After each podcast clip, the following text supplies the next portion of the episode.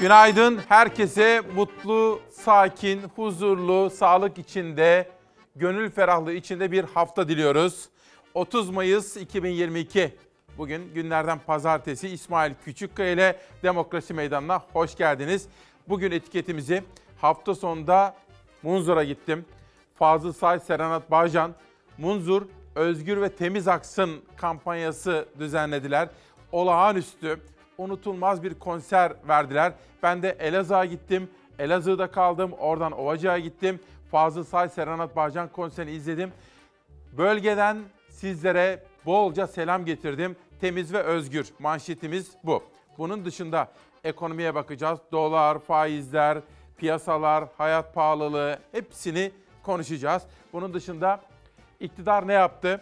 Atatürk Havalimanı konusunda dün törenler düzenlendi. Bütün detaylarıyla konuşacağız. Muhalefet ne yaptı? Van'da Kılıçdaroğlu bütün belediye başkanlarını topladı. Hangi mesajları verdi? Hangi gazeteci hangi kulis bilgilerini yazdı Van'daki belediye başkanlarına ilişkin? Mansur Yavaş, Ekrem İmamoğlu, Kılıçdaroğlu derken bölgedeki nabzı sizlere detaylı olarak anlatacağım. Ayrıca dün 6 partinin liderleri, altılı Millet İttifakı'nın genel başkanları bir kez daha bir araya geldiler. O toplantıda neler konuşuldu, hangi detaylar masaya getirildi? Biz yine haber kaynaklarımızdan aldığımız özel bilgiler, özel kulisler ve detaylarla yine Çalar Saat'te anlatacağım. Ve Süper Lig'e gidiş yolunda iki takım İstanbul Spor ve Bandırma Spor finalde. Şampiyonlar Ligi'nin en büyüğü kim oldu? Real Madrid. Tartışmalar da var. Her birini sizlere detaylı olarak anlatacağım efendim. Ve şimdi tabii ki daha pek çok sürprizimiz var. Kültür, sanat, edebiyat, hayatın her alanından haberler. İsmail Küçükkaya ile Çalar Saat ailesi yeni güne başlıyor. Bugün Çalar Saat gazetesinde Munzur haberi var. Ona dikkatlerinizi çekmek istiyorum. Bakın Fazıl Say ve Serenat Bağcan çok büyük bir yurtseverlik ve duyarlılık örneği sergilediler. Munzur kenarına gittiler. Ovacık Belediyesi'nin, Ovacık Belediye Başkanı Mustafa Sarıgül'ün davetiyle gittiler. Ve biz de onların bu özel, anlamlı, unutulmaz konserinde yanlarında olmak istedik. Fazıl Say ve Serenat Bağcan'ı kutluyoruz.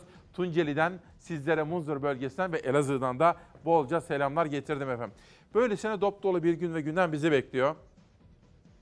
Sürprizlerim de var, konuklarım da var demokrasi meydanında. Ama sevgili Türkiye'm, öncelikle siz halkımıza ve ülkemize başsağlığı dilemek istiyorum. Zira bir kahramanımız şehit oldu.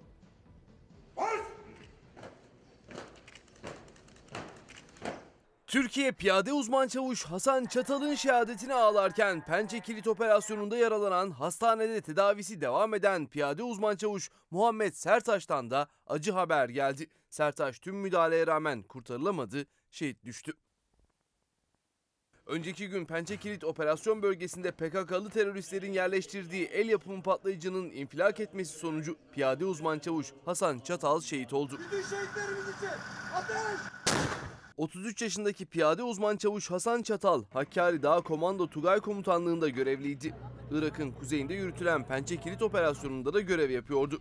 İki çocuk babası uzman çavuş, PKK'lı teröristlerin yerleştirdiği el yapımı patlayıcının infilak etmesi sonucu şehit oldu. Dün piyade uzman çavuş Hasan Çatal için memleketi Konya'da cenaze töreni vardı. 33 yaşındaki şehit dualarla vatan toprağına emanet edildi.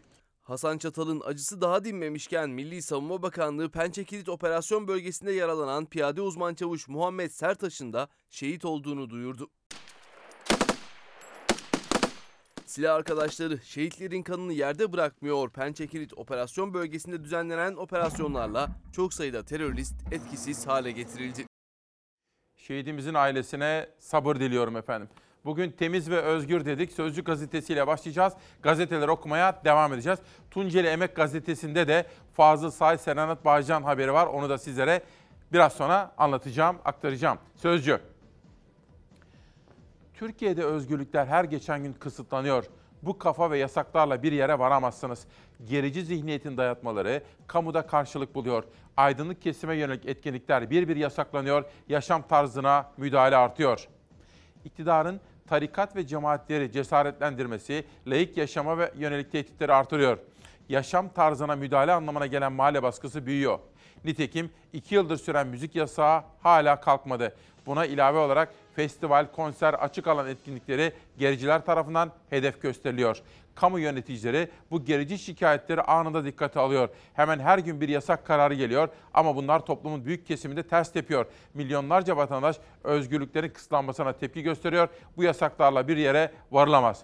Tabii peş peşe gelen bu Eskişehir'den, Isparta'dan gelen bu kararlardan sonra özellikle valilikler veya kimse bugün haberlerde detaylı olarak aktaracağım.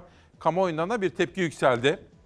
Mesela işte bakın yoga yapanlarla ilgili şikayetler, sanatçılara ilişkin kısıtlamalar, Seda Sayan Melek Mosso'nun yerine konsere çıkacak. Ama tabii ne oluyor? Tez, antitez. Yani bir şey yapıyorsunuz karşılığında bir tepki büyüyor. Bence bunun da hesaba alınması gerekir. Aynur Doğan'ın konseri, sonra Mor ve Ötesi, bütün bunları da sizlere yine detaylı olarak anlatacağız efendim. Ama dün Millet Partisi'nin, daha doğrusu Millet İttifakı'nın üyesi olan 6 partinin genel başkanları dördüncü kez bir araya geldiler. Bu sabahki bu manşet yolculuğumuzda perde arkası bilgilerle, özel dosyalarla bu konuyu da detaylı olarak işleyeceğiz. Altı Muhalefet Partisi dördüncü kez bir araya geldi. Liderlerin toplantısı 7 saatten fazla sürdü. Beraber kurtaracağız. Tek başına kurtuluş yok. Onlar isterlerse gitsinler diyor ya. Biz de şunu söyleyeceğiz. Biz geleceğiz ve seni göndereceğiz. Bu seçimleri kazanacağız ama seçimlerden sonra ülkeyle kazanacağız. İlk olarak CHP Genel Başkanı Kılıçdaroğlu'nun ev sahipliğinde bir araya geldi. Muhalefetteki 6 partinin genel başkanları. Dördüncü zirveye ise Gelecek Partisi Genel Başkanı Ahmet Davutoğlu ev sahipliği yaptı. Muhalefet liderleri saat 19'da Gelecek Partisi'nin genel merkezindeydi. Misafirlerini kapıda karşıladı Davutoğlu. Önce birlikte yemek yendi ardından toplantıya geçildi. Seçim güvenliğinden ekonomiye, Rusya-Ukrayna savaşından Suriye'nin kuzeyine düzenlenecek olası bir operasyona, göç politikasından İsveç ve Finlandiya'nın NATO başvurusuna pek çok konu başlığı masadaydı. Liderlerin buluşması da yaklaşık 7 saat 15 dakika sürdü. Altılı Masa'dan yine ortak açıklama çıktı. Bu kez diğer açıklamalardan daha uzundu liderlerin altına imza attığı açıklama. Muhalefetteki 6 genel başkan 10 ortak ilkeye imza atarak memleketi dar boğazdan kurtaracağız açıklaması yaptı. Cumhur İttifakı'nın tek bir hedefi vardır. Majesteleri ve ailesinin şürekasının iktidarını devam ettirmek. Bu seçimleri kazanacağız. Seçimlerden sonra hırgür çıkmayacak. Kaos olmayacak. Tüm haklarımızı sonuna kadar koruyacağız. Ortak bildiride altılı masadaki işbirliğinin süreceği de vurgulandı. Seçim sonuçları Yüksek Seçim Kurulu tarafından ilan edilip kesinleşene kadar ortak çalışmaya ve işbirliğine devam edeceğiz dedi Altı Muhalefet Partisi. Toplantı sonunda da Davutoğlu konuk ettiği genel başkanlara kapıya dek eşlik etti. Bir sonraki buluşma için sözleşildi. Altılı Masa 5. kez İyi Parti Genel Merkezi'nde kurulacak. Toplantıya Meral Akşener ev sahipliği yapacak. Toplantıdan sonra basın açıklaması yapmıyoruz ama hayırlı olsun diyoruz. Ayşegül Hanım bir mesaj atmış ama eğitim yönetimi ve denetimi testsiz yüksek lisans öğrencisiyim. Final sınavları sadece İzmir, İstanbul ve Ankara şehirlerinde yapılıyor. Ekonomik kriz buhranında binlerce öğrenci TÜRTEP final ve bütünleme sınavlarının online yapılmasını talep ediyoruz demiş bir kampanya. Ne olduğunu tam anlamadım ama ilerleyen dakikalarda şöyle ekip arkadaşlarım da baksınlar. Ayşegül Hanım, Selahattin Demirtaş ve Osman Kavala meselesinde en son durum nedir diye soruyor. Bakın izleyenlerimizin soruları ve sizlerden gelen yaklaşımlar ilerleyen dakikalarda bütün manşetlerle birlikte Türkiye'nin cezaevlerinde olup bitenlere de yakından bakalım. Bu arada Osman Kavala BBC Türkçe'ye bir röportaj vermişti. Hafta sonunda çok konuşuldu sosyal medyada. Osman Kavala'nın verdiği mesajlar özellikle Türkan Saylan bağlamında ve cezaevinde ne yapıp ettiğine dair soruları yanıtlamış BBC Türkçe servisinden. Osman Kavala'nın sözleri böyle. Yeni Çağ Gençlerin umudu Millet İttifakı'nda. Ülkedeki ekonomik sıkıntılara paralel olarak her geçen gün artan sorunlar sebebiyle gelecek kaygıları kabusa dönüşen gençler için Millet İttifakı'nın liderleri ümit ışığı haline geldi. Akşener ve Kılıçdaroğlu gittikleri her yerde gençlerin ilgi odağı oluyor. Bakın bir taraftan Akşener gençlerle, bir taraftan Kılıçdaroğlu gençlerle. Dün dün akşam Fetih kutlamaları kapsamında Ekrem İmamoğlu da Maltepe'de bir etkinlik düzenlenmişti. Bu konuda gençlere özellikle seslendi. Ve onlara defalarca her şey dedi ve gençlere bıraktı. Her şey çok güzel olacak sloganını gençlere söyletti. Şunu herkes çok iyi bilsin ki bu ülkenin en önemli meselesi ve hepimizin, benim, sizlerin, hepimizin önceliği gençlerdir. Gençlere iş, aşk, gelecek, onlara böyle bir umudu, böyle bir hayali, böyle bir hedefi sunabilmemiz ve onları bu hedeflerin, bu hayallerin gerçekleşeceğine mutlaka ikna etmemiz gerekiyor. Gençler, Türkiye'nin bir numaralı meselesi gençlerdir.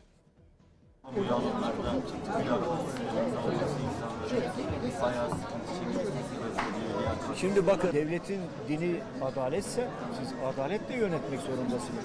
Ben şunu biliyorum. Matematikte Türkiye yedincisi. Düşünebiliyor musun? Matematikte Türkiye yedincisi sözlüde eleniyor. Öğretmenim ama iş arayışım sürüyor. KPSS'de de atanmak çok zor. Sınava girdiğini düşünelim 95 aldın. Ama nedense mülakatta 70 alan birisi atandı. 58 puanla mülakatta atananı gördüm. 91 puanla atanamayanı gördüm. Gençler anlattı, liderler dinledi. İşsizlik, torpil, mülakat, liyakat sıkıntıları birebir yaşayanların ağzından dile geldi. Şimdi herhangi bir ilgisi yok, birikimi yok, çalışkanlığı yok ama torpili var. Onu düşük puandan sözlüğe çağırıyorsun. Yüksek puan alan yazılı da eliyorsun. Onu kazandırıyorsun ve onu getiriyorsun. Kamuda görevli yapıyorsun. Bu bir kişinin hakkını yemektir. 2 sene evvel 95 alan çocuk daha onun ataması yapılmamış. O zaman gençler niye öğretmenlik okuyoruz? Mülakatı kaldıracağız. Mülakatın olmaması lazım. Muhalefet liderleri Türkiye'nin kaderini onlar değiştirecek dedikleri gençlerle buluşmaya devam ediyor. Kılıçdaroğlu Van'da, Akşener İstanbul'da gençlere kulak verdi. kadın şiddetine ve çocuk tacizlerine özel bir yasa hazırlanması Ülkemde verilmesi insanın dini inanç konuşmasını istemiyor. Mecliste din. Bu yordu bizi. Haklısınız. Herkesin inancına saygılıyım. Kimin inançlı olup olmadığını sadece yüce yaradan bilir.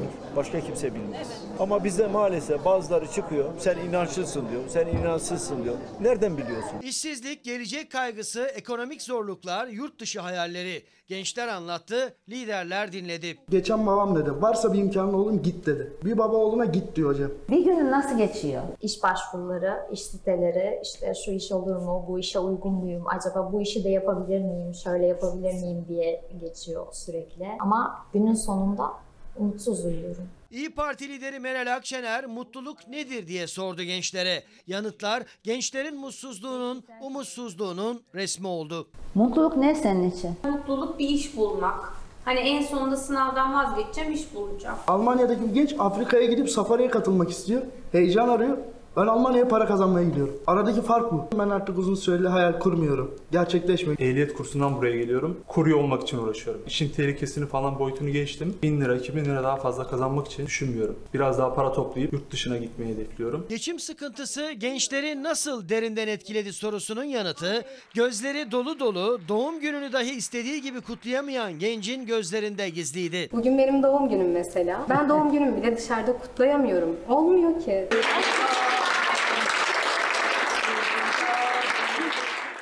Elazığ'dan bir annemiz, Sevinç anne, Sevinç Aral annemiz de çocuklarımız için, gençlerimiz için, ülkemiz için dualarını gönderiyor. Sevinç anne şahsında büyük- büyüklerimizin de ellerinden öpüyoruz. Sırada sağlıkçılar var. Hafta boyu sizlere sağlıkçıların sesini duymak ve duyurmak konusunda bir takım haberler sunmuş ve yorumlar yapmıştık. Sağlıkçılar çok yorgun ve kendilerine verilen sözlerin yerine getirilmemesi nedeniyle kırgınlar. Onların gönlünü almamız gerekiyor. Sırada buna ilişkin bir haber var ama önce manşet bir gün. Karanlığa karşı umudun isyanı. Milyonların ayağa kalktığı gezi direnişi 9 yaşına giriyor. İsyanın talepleri ise hala güncel.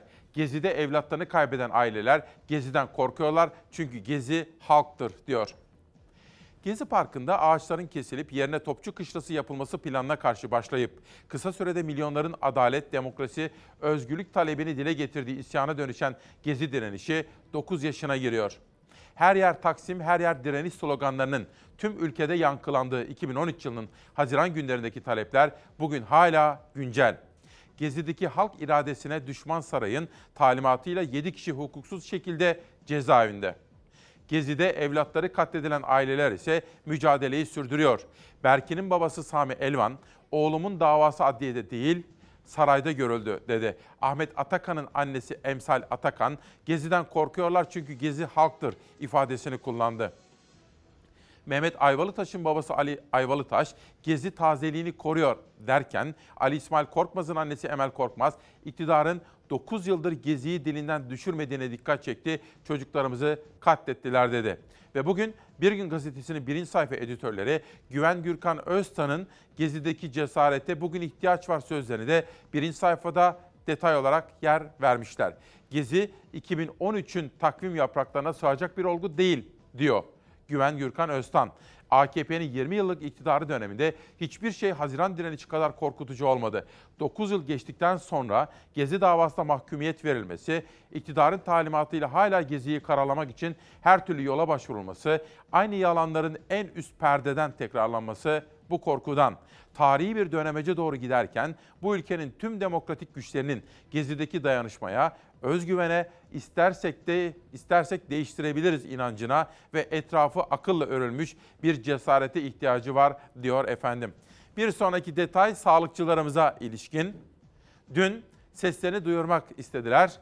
Biz değil siz gidicisiniz diyor Bir Gün Gazetesi'nin birinci sayfa haberi. Sağlık meslek örgütlerinin çağrısıyla ülkenin dört bir yanından binlerce sağlık emekçisi halkın sağlık hakkına sahip çıkmak için Ankara'da Beyaz Miting'de bir araya geldi. Başkentte yapılan eylemde konuşan hekimler bize giderlerse gitsinler diyenler asıl gidecek olanlardır dedi. Mitingde siyasi iktidara sağlık çalışanlarının koşullarının iyileştirilmesi ve yurttaşların sağlığa ücretsiz erişim için de çağrıda bulunuldu diyor efendim. Geçtiğimiz hafta bu saatlerde Türk Tabipler Birliği Başkanı Nın açıklamalarını sizlere aktarmıştık. Çalar Saat'e özel bir takım açıklamalarda bulunmuştu. Bizim sesimizi duysunlar. Çünkü sağlık çalışanlarının dayanacak gücü kalmadı diyor Türk Tabipler Birliği Başkanı. Şu an gerçekten geçinemiyoruz. Yani geçinebiliyorduk. Şu an geçinemiyoruz. Biz aldığımız ücretin temel ücret olmasını ve bunun emekliliğimize yansımasını istiyoruz. Kimse herhangi biri bir doktorun 120. hastası olmak ister mi? Lütfen söyleyin. Ya da 36 saat uykusuz kalmış bir hocanın girdiği ameliyatta hasta olmak ister mi? Ben istemem. Siz de istemezsiniz. Sağlık çalışanları haklarını istiyor. Ödenemeyen haklarımızı almak istiyoruz. Özlük hakları, çalışma koşulları, verilen ama bir türlü tutulmayan sözler, gece gündüz çalışan ama talepleri karşılanmayan sağlık çalışanları ses yükseltti, hakkımızı istiyoruz dedi. Hekimlerin hakkı ödenmez dendi, ödenmedi. Sabit ödememiz, maaşımız, ek ödememiz, nöbet ücretleri hepsi dahil yoksulluk sınırının çok altında bir ücret alıyoruz. İki buçuk yıla yaklaştı. Biz herkese baktık fakat kendi anamıza, babamıza, çocuğumuza bakamadık. Aylardır Türkiye'nin dört bir yanında seslerini duyurmaya çalıştılar, iş bıraktılar. İstanbul'dan Ankara'ya yürüdüler. Sesimiz duyulmuyor, isteklerimiz gelmedi diyor sağlık çalışanları. Bugün Ankara'da hep birlikte emek bizim, söz bizim, sağlık hepimizin diye bir kez daha seslerimizi, direncimizi birbirine katıyoruz.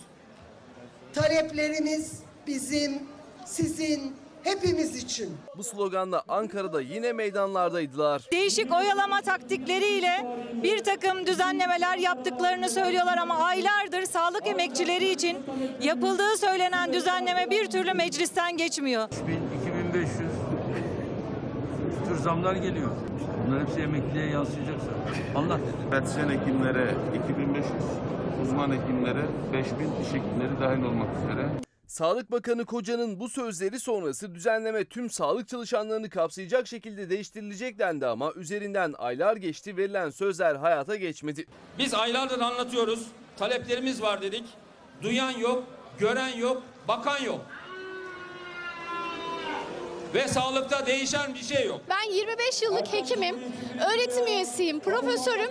Aldığım maaş şu an ortalama bir devlet memurunun biraz üzerindedir. Ayın 15'ine maaş yatıyor, ayın 17'sinde eksiye düşüyoruz. Birçok sağlık örgütü temsilcisi taleplerini dile getirmek için söz aldı. Kürsüye çıkanlar geçinemiyoruz diyerek iktidara seslendi. Kendimden ve eşimden örnek vereyim. Biz iki doktoruz. Temmuz Ağustos ayında evlendik. Borçlarımızı ödeyemiyoruz. Hiçbir ay maaşımız yattığında ay sonuna kadar biz o parayla devam edemiyoruz. Benim eşim dahiliye asistanı ve aldığı sabit artı maaşı 9500 lira. Bu maaşla kimse geçinemez bu ülkede. Varsın gidiyorlarsa gitsinler. Cumhurbaşkanı Erdoğan giderlerse gitsinler yola yeni mezunlarla devam ederiz demişti ama yeni mezunların hedefi de yurt dışı. Hepimiz bütün hekim arkadaşlarımız şu an yabancı dil yapıp yurt dışına çıkma planları kuruyor. Ciddi bir hekim göçü var. Bugün 4. 5. sınıf öğrencilerinin tamamı Almanca kurslarında. Şimdi bakın doktorlar dediğiniz Türkiye'nin en parlak gençleri. Hepimizden daha zekiler. Türkiye'nin en başarılı gençleri. O sınavlara girmek, kazanmak, 6 yıl tıp fakültesinde okumak, asistanlık, tuz sınavı dünyanın en zor sınavlarından biridir. Ve onlara biz hem de pandemiden sonra reva gördüğümüz muamele. Kendisi de bir doktor olan Ali Kemaloğlu bakın ne diyor. Düşünmemiz gerekiyor. Şunu soralım diyor Ali Kemaloğlu. Bir belediye şoförü taşıdığı yolcu sayısına göre mi maaş alıyor? Bir hakim baktığı dava sayısına göre mi maaş alıyor?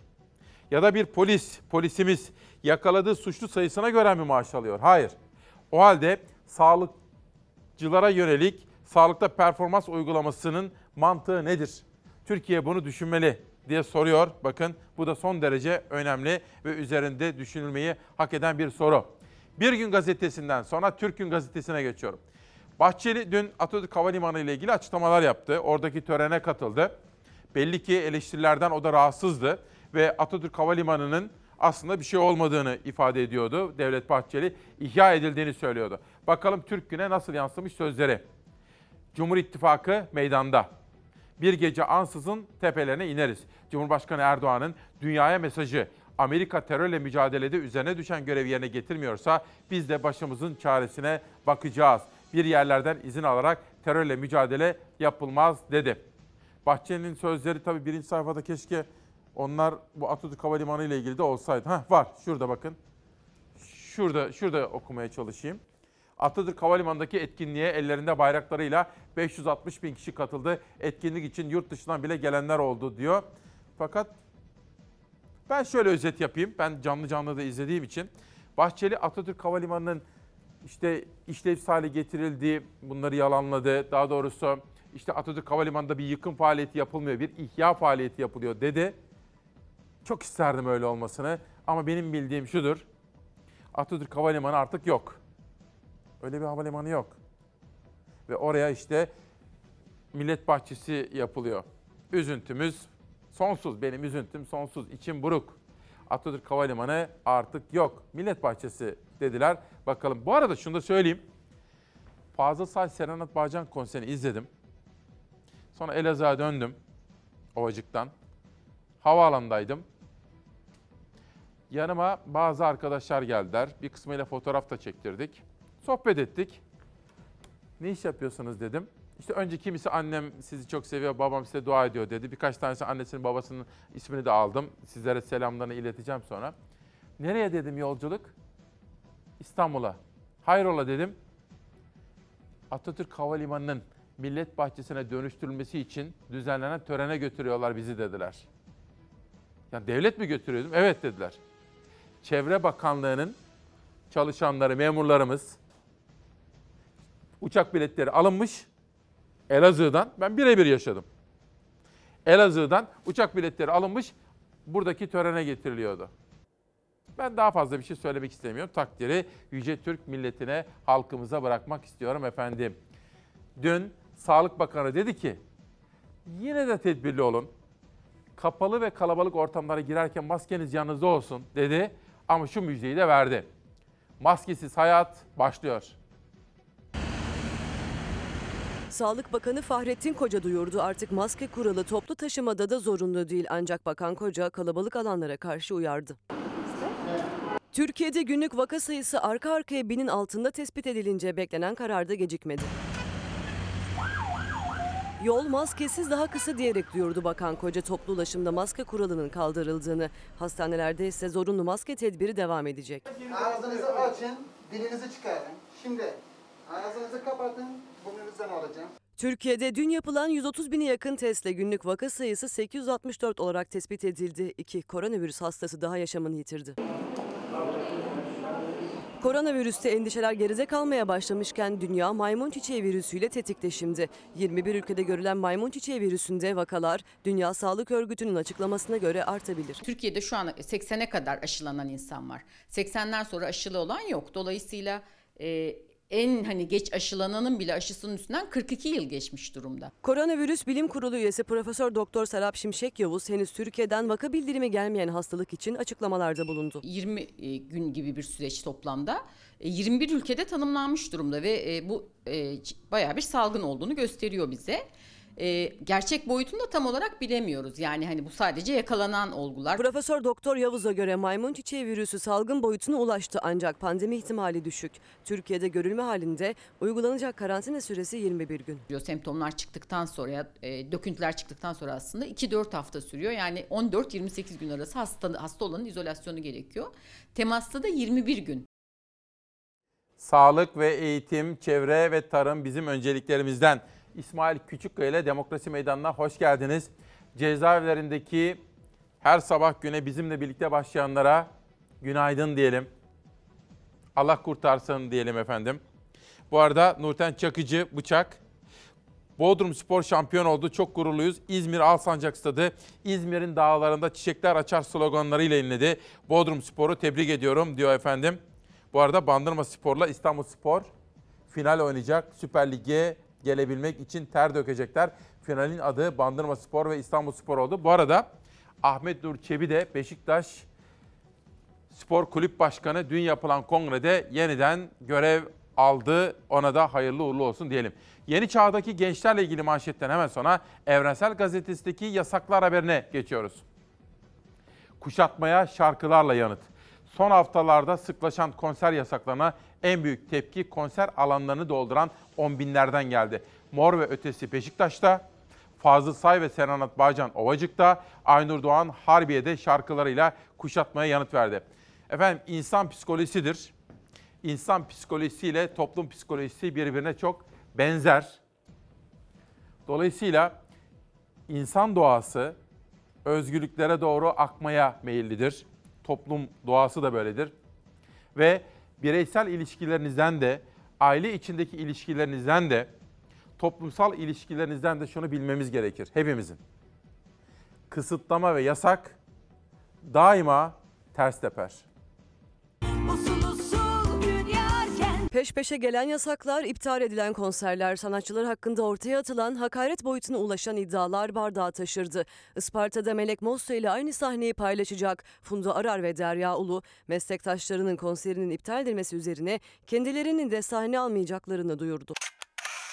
Önce Eskişehir'de Anadolu Fest Müzik Festivali iptal edildi. Ardından aralarında Aynur Doğan, Niyazi Koyuncu ve Melek Mossa gibi sanatçıların konserleri. Isparta Gül Festivali'nde 3 sanatçı sahneye çıkacaktı. Onlardan biri de Melek Mosso. Ancak Anadolu Gençlik Derneği ve Milli Gençlik Vakfı ortak bir açıklamayla Melek Mosso'nun ahlaki değerleri zedelediğini söyleyerek konserin iptalini istedi. Ardından AK Partili belediye de Mosso'yu konser programından çıkardı. Türkiye'de bir hayat tarzı dayatması var. Herkese tek müzik, tek ses dinletmek istiyorlar. Gideni götürür, sandık affetmez. Siyasetten sanat dünyasına kadar sanatçı Melek Mosso hakkında söylenenler ve konserin iptal edilmesine tepki yağdı. Ahlaklı konser, yeni yeni işler, hayırlı işler. Yine orta çağdan güzel bir orta geldi. Boş kaleye gol atmama ahlakımla susma hakkımı kullanıyorum. Pas.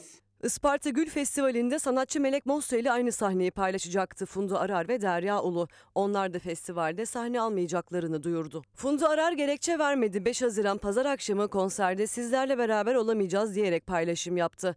Derya Ulu da benzer bir paylaşımda bulunarak başka bir zamanda birlikte şarkılar söyleyeceğiz dedi. Peş peşe iptallerin ardından Isparta Gül Festivali'nde Seda Sayan'ın konser vereceği açıklandı. Sanatçı Aynur Doğan da konseri iptal edilen isimler arasındaydı. Doğan, Harbi Açık Hava'da 5000 kişiye konser verdi. Sahneye çıkan sanatçı dakikalarca alkışlandı.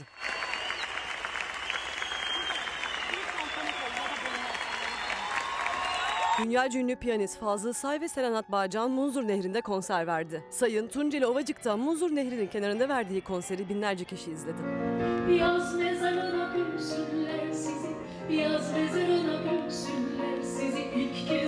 gibi Sizi salkımlar gibi buluştunuz Mor ve Ötesi İnönü stadında 10 binlerin kulaklarının pasını sildi. Mor ve Ötesi'nin solisti Harun Tekin Gezi Parkı tutuklularını da unutmadı. Ceza onu da yalnız değil.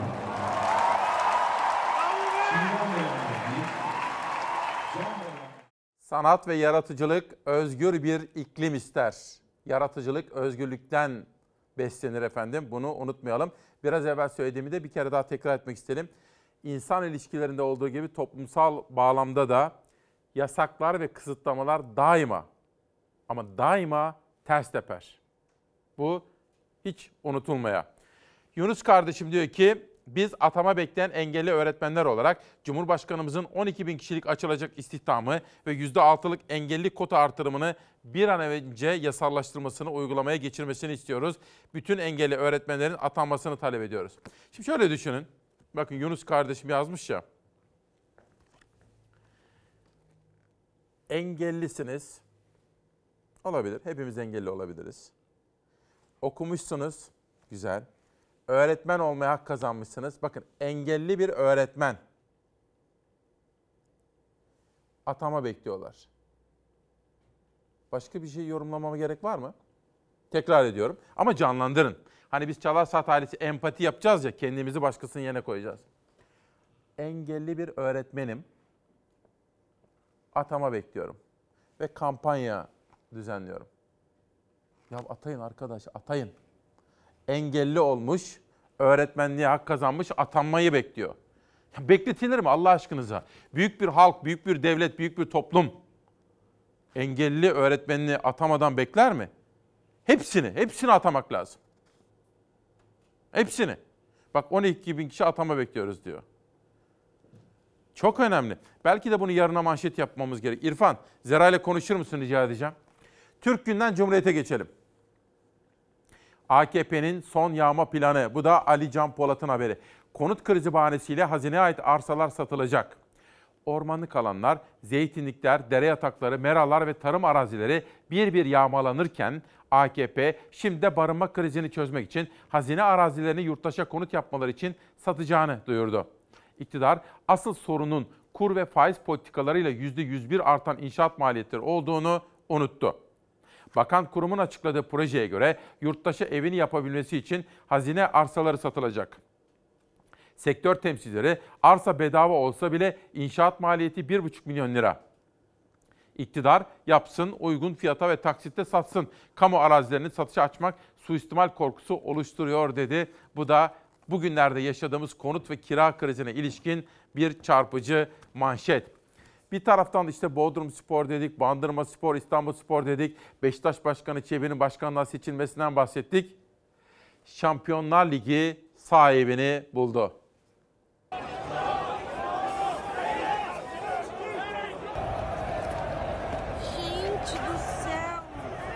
Biletsiz seyirciler barikatları aşıp stadyuma girdi. Polis gazla müdahale etti. Saati 3 kez değişen Şampiyonlar Ligi finaline güvenlik skandalı damga vurdu.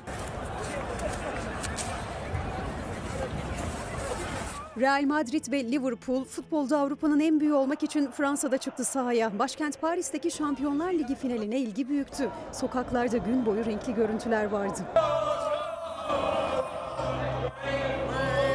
Maç saati yaklaşırken taraftarlar stadyum önünde toplanmaya başladı. Binlerce biletsiz taraftarın akın etmesiyle kaos yaşandı. Güvenlik yetersiz kaldı. Çok sayıda kişi barikatları aşıp stadyuma girmeyi başardı. Eh. Arbede büyürken Fransız polisi devreye girdi. Taraftarlara biber gazıyla müdahale etti. Bu arada çok sayıda polis de sıkılan gazdan etkilendi.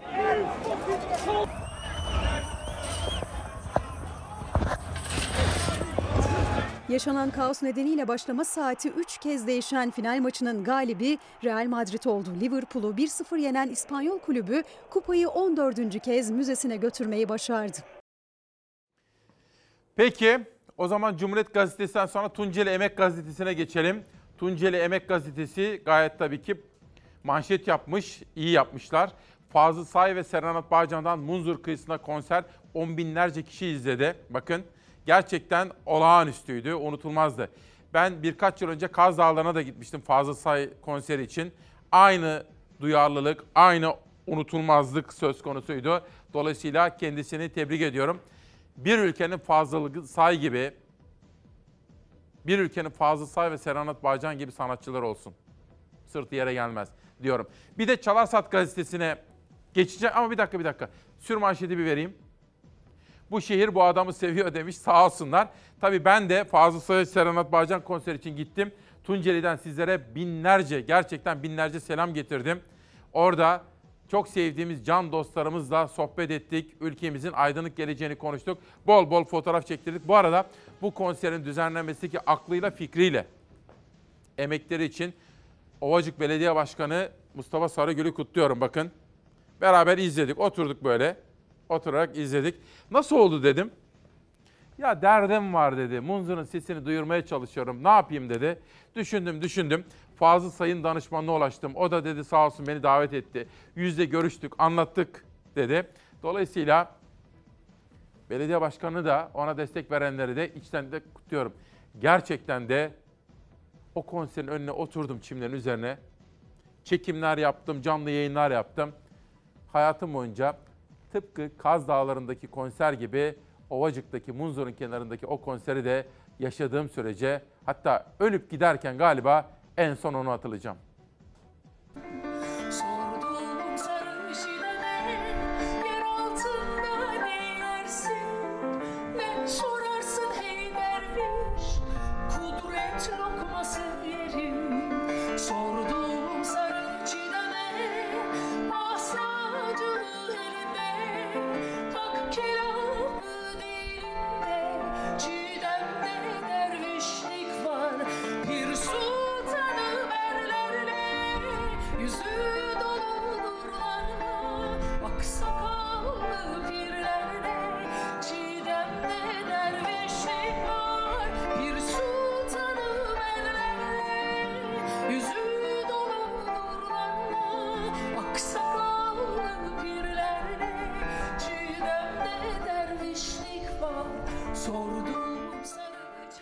Biraz sonra daha farklı detaylarla bu konuya devam edeceğim. Bunun dışında bugün altılı partinin bir araya gelmesi, Millet İttifakı'nın toplantısının detayları, özel haberlerimiz var bu konuda. O. Bunun dışında Erdoğan'la Bahçeli'nin katıldıkları Atatürk Havalimanı'nın Millet Bahçesi'ne dönüştürülmesi töreni. Buradaki detaylarımız var. Ekonomiye ilişkin, esnaf, üretici, tarıma ilişkin, çevre sorunlarına ilişkin haberlerimiz var. Bir konuğumuz olacak demokrasi meydanında. Bakalım neler var. Bunun dışında sağlıkla ilgili haberlerimiz var. Ha bu arada Osman Kavala'nın yolladığı tweetler vardı. Daha doğrusu Osman Kavala BBC Türkçe'ye konuşmuştu. Onları bir rica edeceğim. Şimdi yönetmenimden o bula dursun. Osman Kavala ile ilgili iki tweetimiz vardı. Sahneye adanmış bir ömür. Metin Akpınar, Zeynep Miraç. Büyük bir usta. Geçtiğimiz aylarda doğum günü için bir tören vardı. Hatırlarsınız gitmiştim. Bu arada Elazığ Ovacık'a giderken önce Elazığ'a uğradık Ovacık'tan önce. Ve orada Ahmet Bulut hocamızdan Elazığ tarihini dinledik. Gakko aldım ben de. Gakko Berat'ı aldım. Onu söyleyeyim. Turan Gazetesi, yerel gazeteler. Ayrıca Elazığ'daki 23 kanalına da gittim. Oradaki arkadaşlarımızın da sizlere bolca selamları var. Yerel gazeteleri ve televizyonları destekliyoruz. Şimdi şu haberi çok önemsiyorum. Bunu dönüşe bırakıyorum. Şeker ithal ediyoruz. Ve bugün Murat Muratoğlu Türkiye'nin sattığı şeker fabrikalarının toplam elde edilen parasını bulmuş. Diyor ki hepsini sattık sattık diyor. 295 milyon dolar elde ettik. Ama sattığımız bütün bu şeker fabrikalarından aldı, aldığımız para bile sadece bu seneki şeker ithal edeceğimiz paraya denk gelmiyor diyor efendim. Çok çarpıcı. Bunu biraz sonra detaylandıracağım. Ve bu da hafta sonunda çok konuşulduğu için sizlerle paylaşmak istiyorum. George Soros ülkemizi ziyaret ettiğinde hükümet yetkilileriyle de görüşürdü. En son 2015'te böyle bir görüşmenin olduğunu biliyorum. Tutuklu iş insanı Osman Kavala BBC Türkçe'den Mahmut Hamsici'nin sorularını yanıtladı. Ve kendisine sormuşlar cezaevindesiniz kaç günlerdir, kaç yıllardır ne yapıyorsunuz diye sormuşlar. Halk TV, Fox TV'deki Çalar Saat programını TRT 2'de gösterilen filmleri izliyorum demiş Osman Kavala cezaevindeki yaşantısını anlatırken. Gördüğünüz gibi yeni haftaya böyle güçlü ve dolu girdik. Etiketimiz özgür ve temiz. Munzur'dan yola çıkarak. Altına istediğinizi neyi düşünüyorsanız özgür bir ülkenin hak sahibi yurttaşları olarak yazabilirsiniz. Günaydın, hoş geldiniz. 30 Mayıs 2002, 2022 günlerden pazartesi İsmail Küçükkaya Demokrasi Meydanı'ndasınız. Hafta sonunda Elazığ'daydım. Oradan Ovacık'a geçtim. Ve Fazıl Say Serenat Bağcan'la birlikte o unutulmaz anları ben de yaşadım.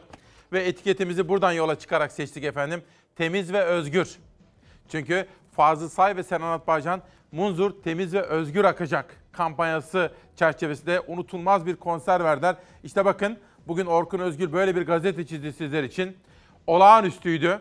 Çevre sorunlarına dikkat çeken ve yaşadığımız bu meseleleri gündeme taşımak isteyen bir duyarlılığın günü, tarihiydi. Dolayısıyla bugünkü manşetimiz buradan yola çıkarak alındı. Bunun dışında altılı masa Millet İttifakı liderleri hangi kararları verdiler? Yol haritası. Bunun dışında Cumhur İttifakı'nın iki lideri Sayın Erdoğan ve Sayın Bahçeli hangi mesajı verdiler Atatürk Havalimanı'nın millet bahçesine dönüştürülmesinde? Müzik yasakları, festival kısıtlamaları derken hafta sonundaki konserler Aynur Doğan'dan Fazıl Say'a, Mor ve Ötesi'ne kadar bütün bunları konuşuyoruz. En önemli gündem maddesi olarak ekonomi, esnaf, üretici, köylü ve demokrasi meseleleri Osman Kavala'nın BBC Türkçe servisine verdiği röportaj üzerinden bir takım analizler yapma gayreti içerisindeyiz. 8'de anlattık. Başka manşetler var. Sağlıkçılar da kendilerine verilen sözlerin yerine getirilmesini istiyor ve bekliyorlar. Bunun dışında spor dünyasından haberler de sizlere aktarmıştık. Bandırma ile İstanbul Spor'un da Süper Lig'e çıkma mücadelesi vereceklerini, Ahmet Nur Çebi'nin Beşiktaş Başkanı olduğunu da yine bir kere daha hatırlatmak istiyorum. Günaydın Türkiye'm. Haber yolculuğumuz dünyanın bir manşetiyle Brezilya'dan 80 kişinin öldüğü bir haberin manşetiyle devam ediyoruz. Olha. Ai, meu Deus! Ai, meu Deus! Ai, Jesus! Aşırı yağış, sel ve heyelana yol açtı. Evler birbiri ardına yıkıldı. Onlarca kişi öldü.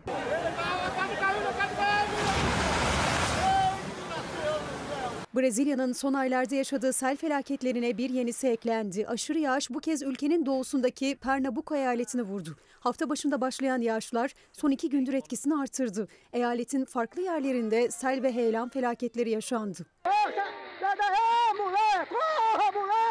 Recife kentinde heyelan yamaçtaki evleri yıktı. Korku dolanları felaketin hemen öncesinde bölgeden kaçanlar kaydetti. Ai, meu Deus! Ai, Jesus!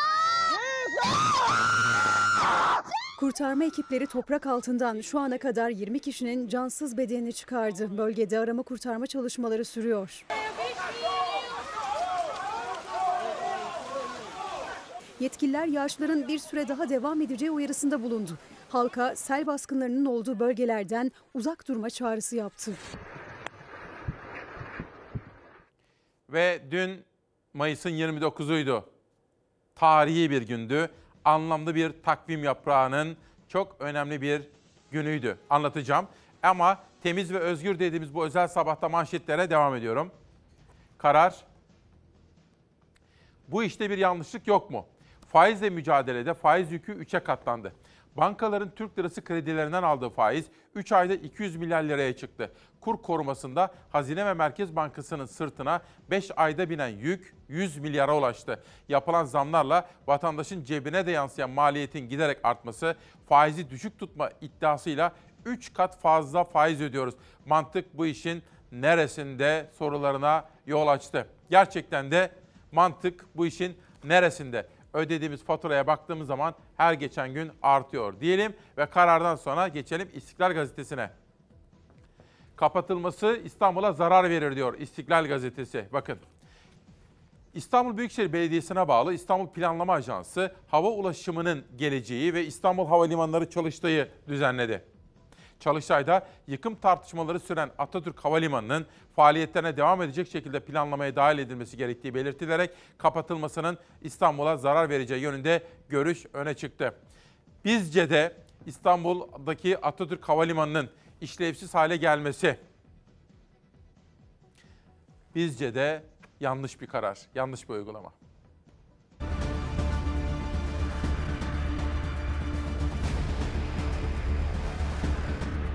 Merhaba. Fatih'in İstanbul'u fethettiği yaştan bayraklar İstanbul.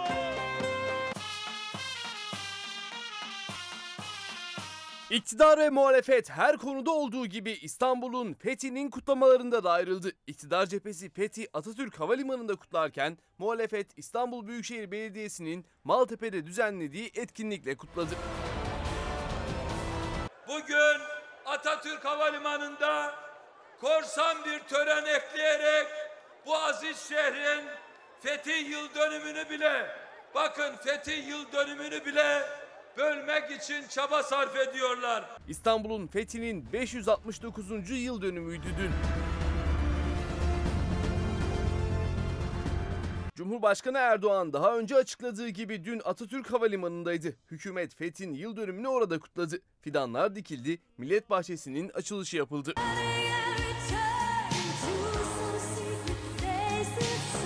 Sıradaki hareketimizde solo Türk gösteri pilotumuz Binbaşı Emre Mert. İstanbul Büyükşehir Belediyesi'nin düzenlediği fetih kutlamalarının adresi ise Maltepe oldu.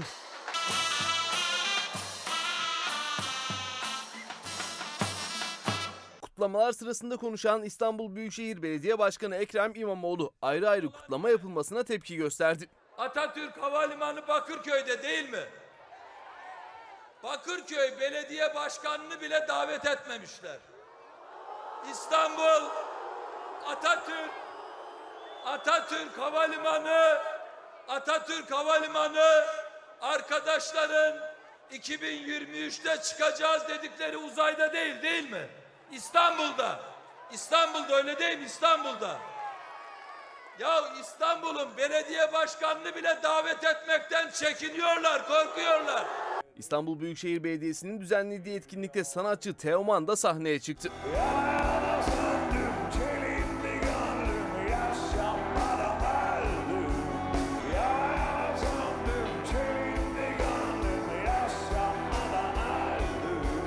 Kalbinde fetih ateşiyle yürüdü korkusuzca İstanbul'a. Ya şehit olacaktı ya Fatih o kutlu orduyla. Cumhurbaşkanlığı İletişim Başkanlığı ise Ayasofya'da görsel bir şölene imza attı. Fethin 569. yılını ışık ve gökyüzü haritalama gösterisiyle kutladı. Tam ortasına bir sancak. Hala dalgalanmakta çağları aşarak. Ezanı Ayasofya'da yankılatarak. İstanbul'un fethi olağanüstü etkili törenlerle kutlandı efendim. Sözcü bir manşet. İstanbul'un fethinin 569. yıl döneminde Atatürk Havalimanı'nda şov. Erdoğan pistleri kırılmak istenen alana ilk fidanı dikti. Tepkilere rağmen Millet Bahçesi'ne dönüştürülecek olan Atatürk Havalimanı'nda dün fetih şöleni kapsamında fidan dikme töreni yapıldı. Etkinliğe İstanbul içi ve dışından öğrenci ve kamu personeli getirildiği iddia edildi. Erdoğan ve Bahçeli törende birer konuşma yaptı. Şimdi şunu söyleyeyim. Bana ister inansınlar ister inanmasınlar. Türkiye'nin en etkili medya mecralarından birinde şunu görüyorum. AK Partilisi de MHP'lisi de CHP'lilerin, HDP'lilerin, diğer bütün partilerin de bence tabanları Atatürk Havalimanı ile ilgili bu uygulamadan memnun olmadılar. Atatürk Havalimanı'nın işlevsiz hale gelmesi,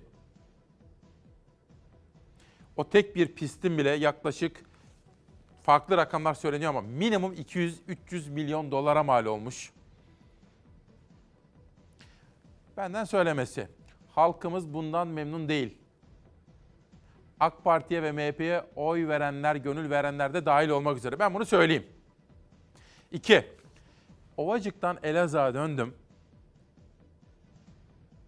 Elazığ'dan İstanbul'a dönerken havaalanında yanıma gelen değerli izleyenlerimizden bir kısmı da fotoğraf çektirdik, sohbet ettik. Kimisi annesinden babasından bahsetti, selamlar getirdiler. Fotoğraf çektirip yolladık.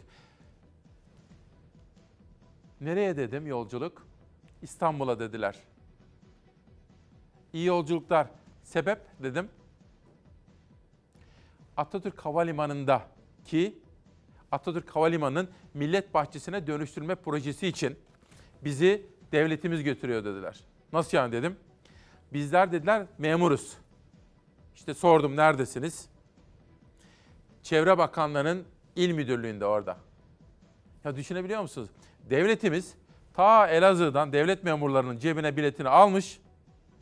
Hadi İstanbul'a törene. Ya ben bunu yorumlayabilirim. Bunun ne anlama geldiğini ama bu herhalde yoruma gerek duyulmayacak bir olay. Hepiniz benden çok daha iyi yorumlarsınız bu konuyu diyorum. Şöyle bakayım. Ha. Nereye bakıyorum böyle merak ediyorsanız. Şimdi biz biliyorsunuz prompter okuması yapmıyoruz. Böyle olduğu gibi. Doğal. Ama bize bir ipucu lazım. Bu bazen yönetmenin burada bir kelime söylüyor. Bazen orada tek bir kelime yazıyor. Orada yazan tek kelimeyi şimdi söylüyorum. Yoksulluk. Benim elektriğim yoktur. Çoşağıma bakamıyorum, perişanım. Birileri çıkıp aç kaldık diyor. Ya vicdansızlık yapma. Ne aç kaldın? Burada en büyük sorun ne muhtarım? En büyük sorun fakirlik, burada işsizlik.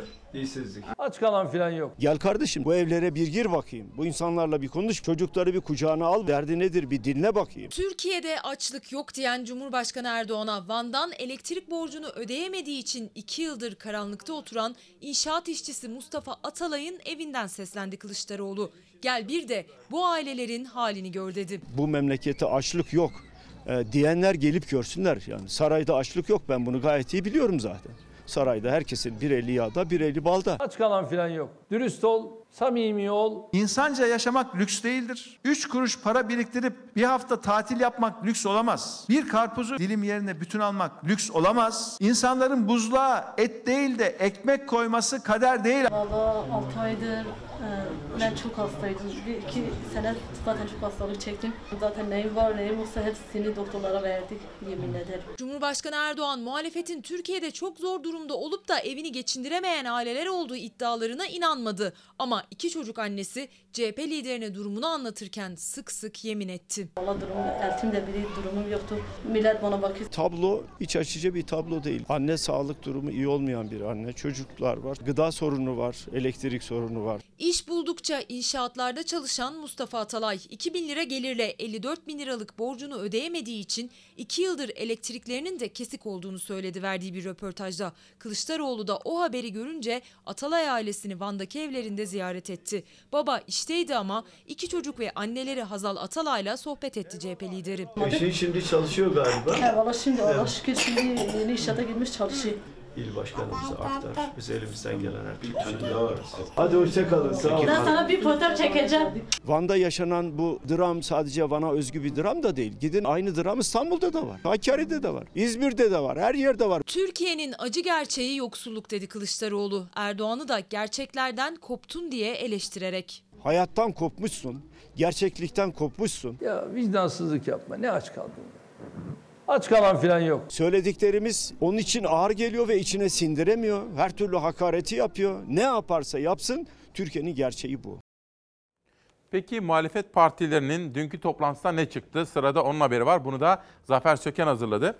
Sosyal medyada şekillenen gündeme baktığım zaman BBC News Türkçe biraz önce bir tweet attı. Kitap gazete okuyorum, avluda yürüyorum, yukarıda yuvaları olan serçelerle ilgileniyorum. Halk TV'yi, Fox TV'deki Çalar Saat programını, TRT 2'deki gösterilen filmleri izliyorum. Osman Kavala'nın BBC Türkçe'den Mahmut Hamsici'nin sorularına verdiği yanıtlar hafta sonunda sosyal medyada çok konuşuldu. Onun için BBC News'ten de bunu aktarmış olalım. Bir de otomotiv sektörü.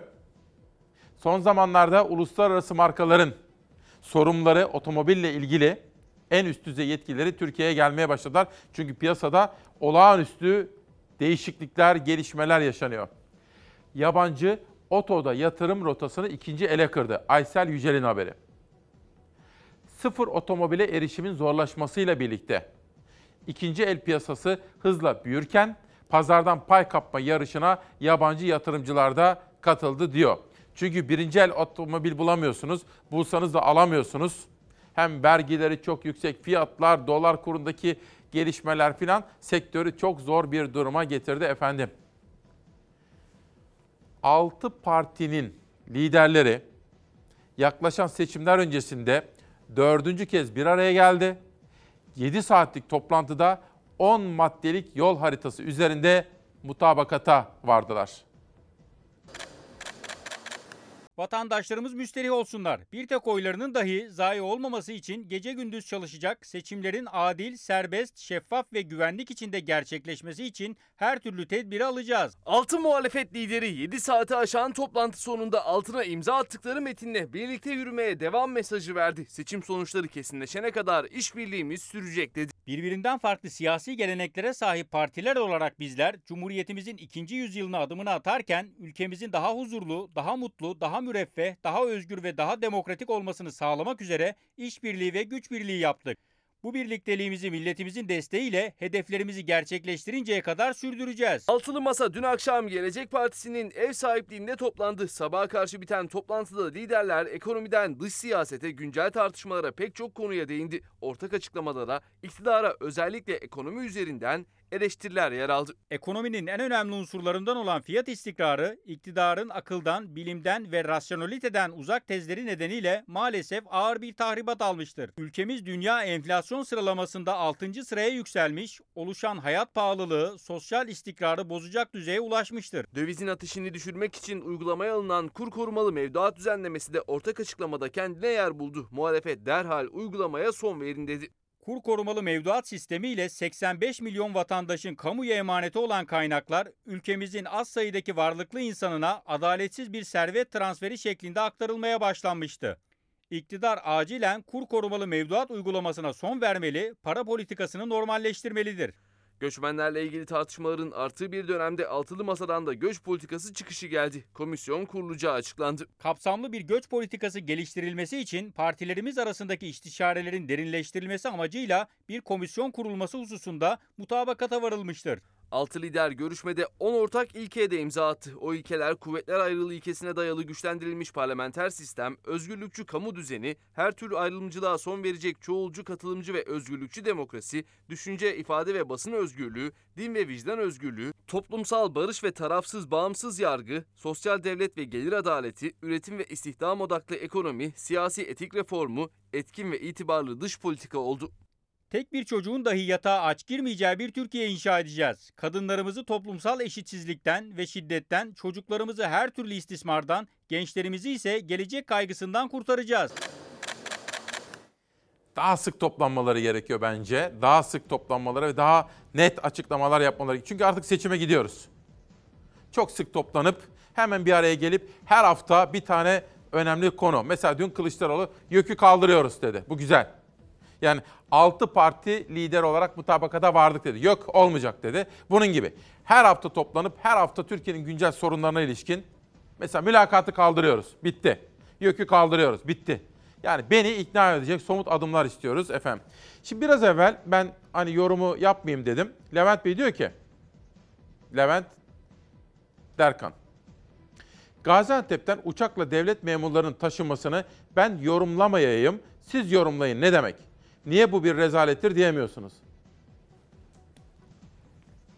Yok ya her şeyi ben söyledikten sonra ne anlamı var? Levent Bey işte siz katılın istiyorum. Her şeyi burada bir kişi yapmış söylemiş Aa, öyle fıstık gibi öyle değil. Türkiye Cumhuriyeti'nin hak sahibi yurttaşları olarak sorumluluğunuzun, haklarınızın farkına varacaksınız. Siz ses çıkaracaksınız. Arif olan anlar diye bir atasözümüz var değil mi? Arif olan anlar. Yani her şeyi ben niye söyleyeyim ki? Ben size bir perspektif vermeye çalışıyorum. Nacizane. Ama her biriniz benden daha akıllısınız. Ve sizler de konuşun istiyorum. Levent Bey. Anka'dan bir haber. Türkiye Odalar ve Borsalar Birliği verilerine göre Nisan ayında kapanan şirket sayısı bir önceki aya göre %59 arttı. Bakın şirketlerle ilgili ekonomiye dair bir manşet. Türk İş'in araştırmasına göre 4 kişilik bir ailenin açlık sınırı asgari ücreti geçerek 6017 liraya yükseldi. Yoksulluk sınırı 19602 liraya çıktı. Bekar bir çalışanın yaşama maliyeti aylık 7836 liraya yükseldi. İşte Türkiye'nin durumu. Eğer bugünlerde bir tartışma var. Hükümet bir hazırlık içinde. Gazeteciler ve meslek örgütleri bu hazırlığın Türkiye'deki zaten zor durumda olan basın özgürlüğü bağlamında iyiden iyiye sıkıntı çıkaracağını söylüyor gazeteciler için. Canan Kaya da bir meslektaş. Eğer gazetecilere yönelik bu ağır yaptırımlar içeren dezenformasyon yasası meclisten geçerse okurlar ve izleyiciler de haber alma haklarını kaybetmiş olacaklar. Zaten büyük bir kuşatma altında olan medya ortamında olanaksızlıktan olanak yaratarak sizlere haber ulaştırmaya çalışıyoruz. Bu yasa doğrudan eleştirel basını hedef alan ve gazetecilerin kaynağını deşifre etmelerini isteyen ağır bir sopadır. Dolayısıyla en büyük tepkiyi halkımız göstermelidir. Aksi takdirde hepimiz habersiz kalacağız diyor. İşte şimdi bu Levent Bey'e de seslenmek istiyorum. Öyle bir gazeteci konuşacak, bir siyasi lider konuşacak, ben seyredeceğim. 5 yıldan 5 yıla gidip oyumu kullanacağım. Yok öyle. Ülkesini seven teşkilatlanır, örgütlenir. Demokratik haklarını kullanır. Konuşur, sesini yükseltir. Şimdi bakın. Çok dikkatle takip etmenizi isteyeceğim.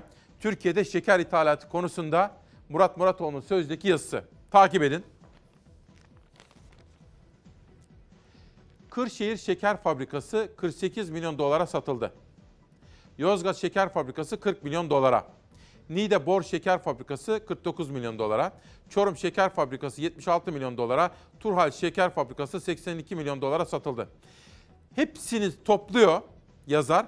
Hepsini topla daha 295 milyon dolarda.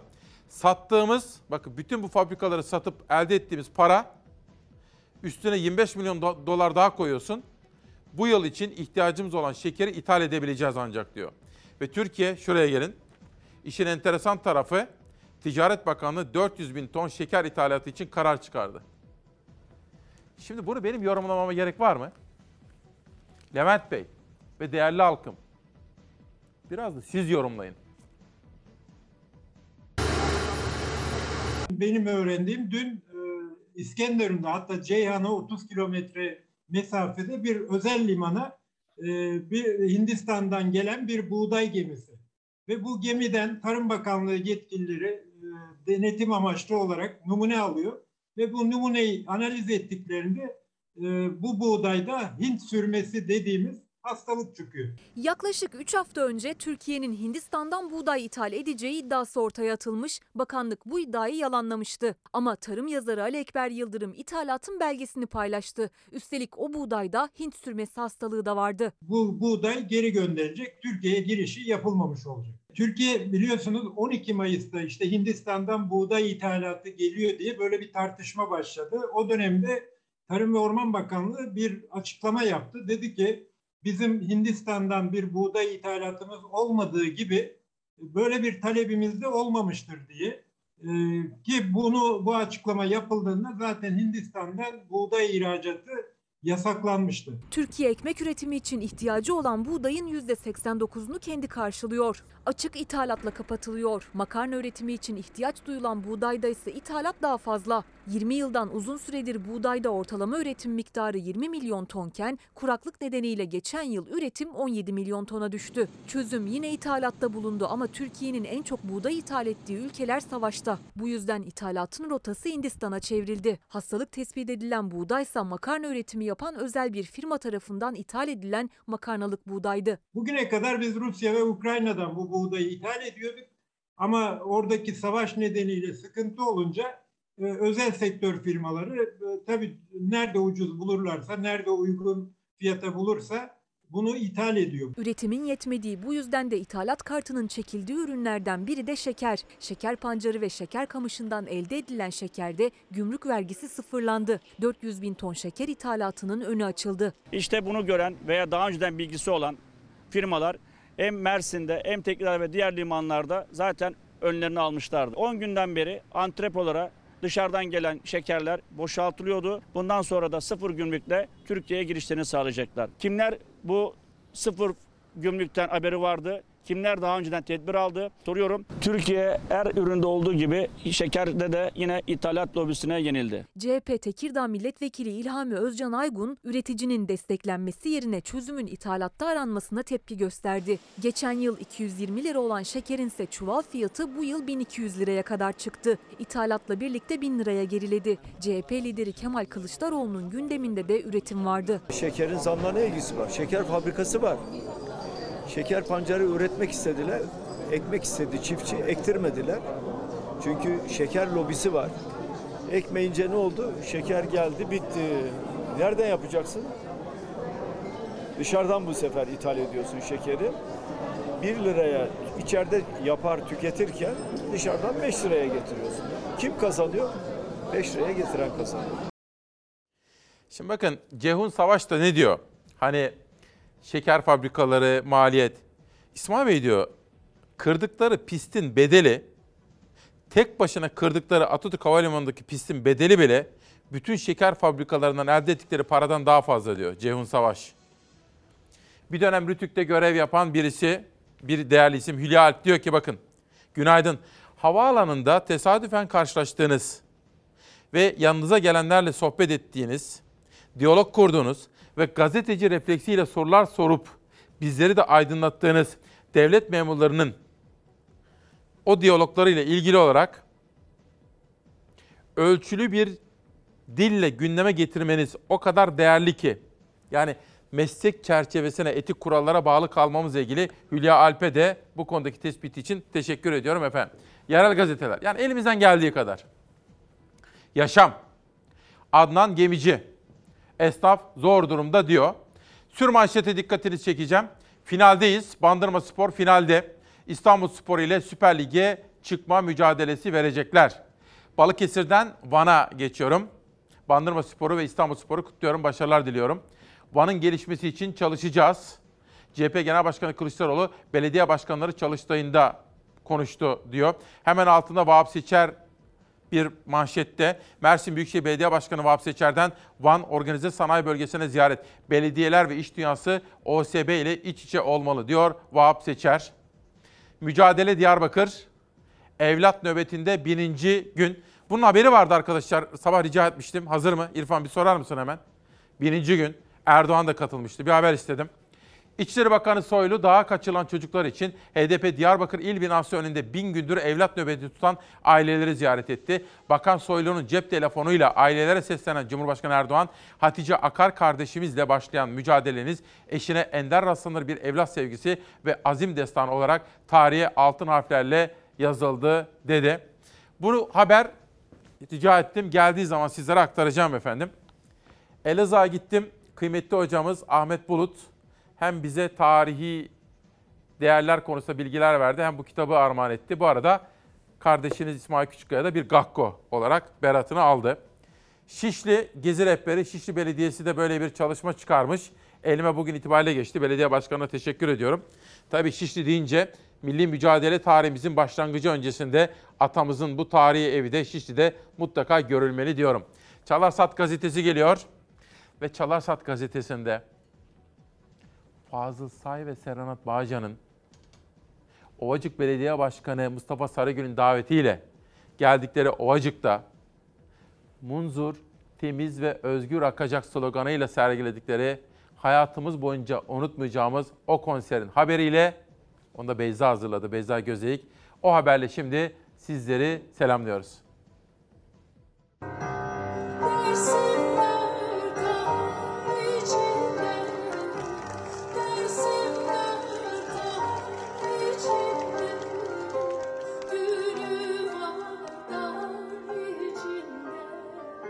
Munzur'un temiz ve özgür akması için biz de naçizane katkılarımızı sizinle dayanışma içinde olduğumuzu, sizin yalnız olmadığınızı burada burada belirtmek için buradayız. Dünyaca ünlü piyanist Fazıl Say ve Serenat Bağcan Tunceli Ovacık'ta Munzur Nehri'nin kenarında binlerce kişiye unutulmaz bir konser verdi.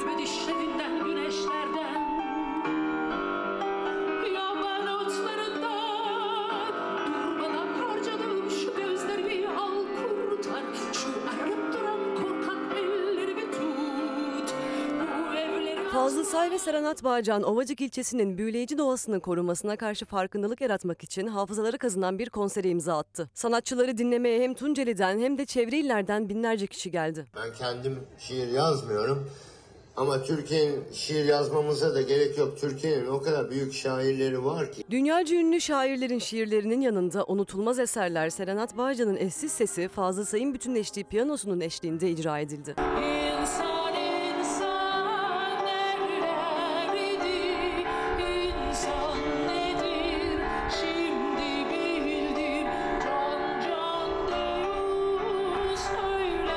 İsmail Küçükkaya da konser öncesi provaları bizzat takip ederek görüntüledi.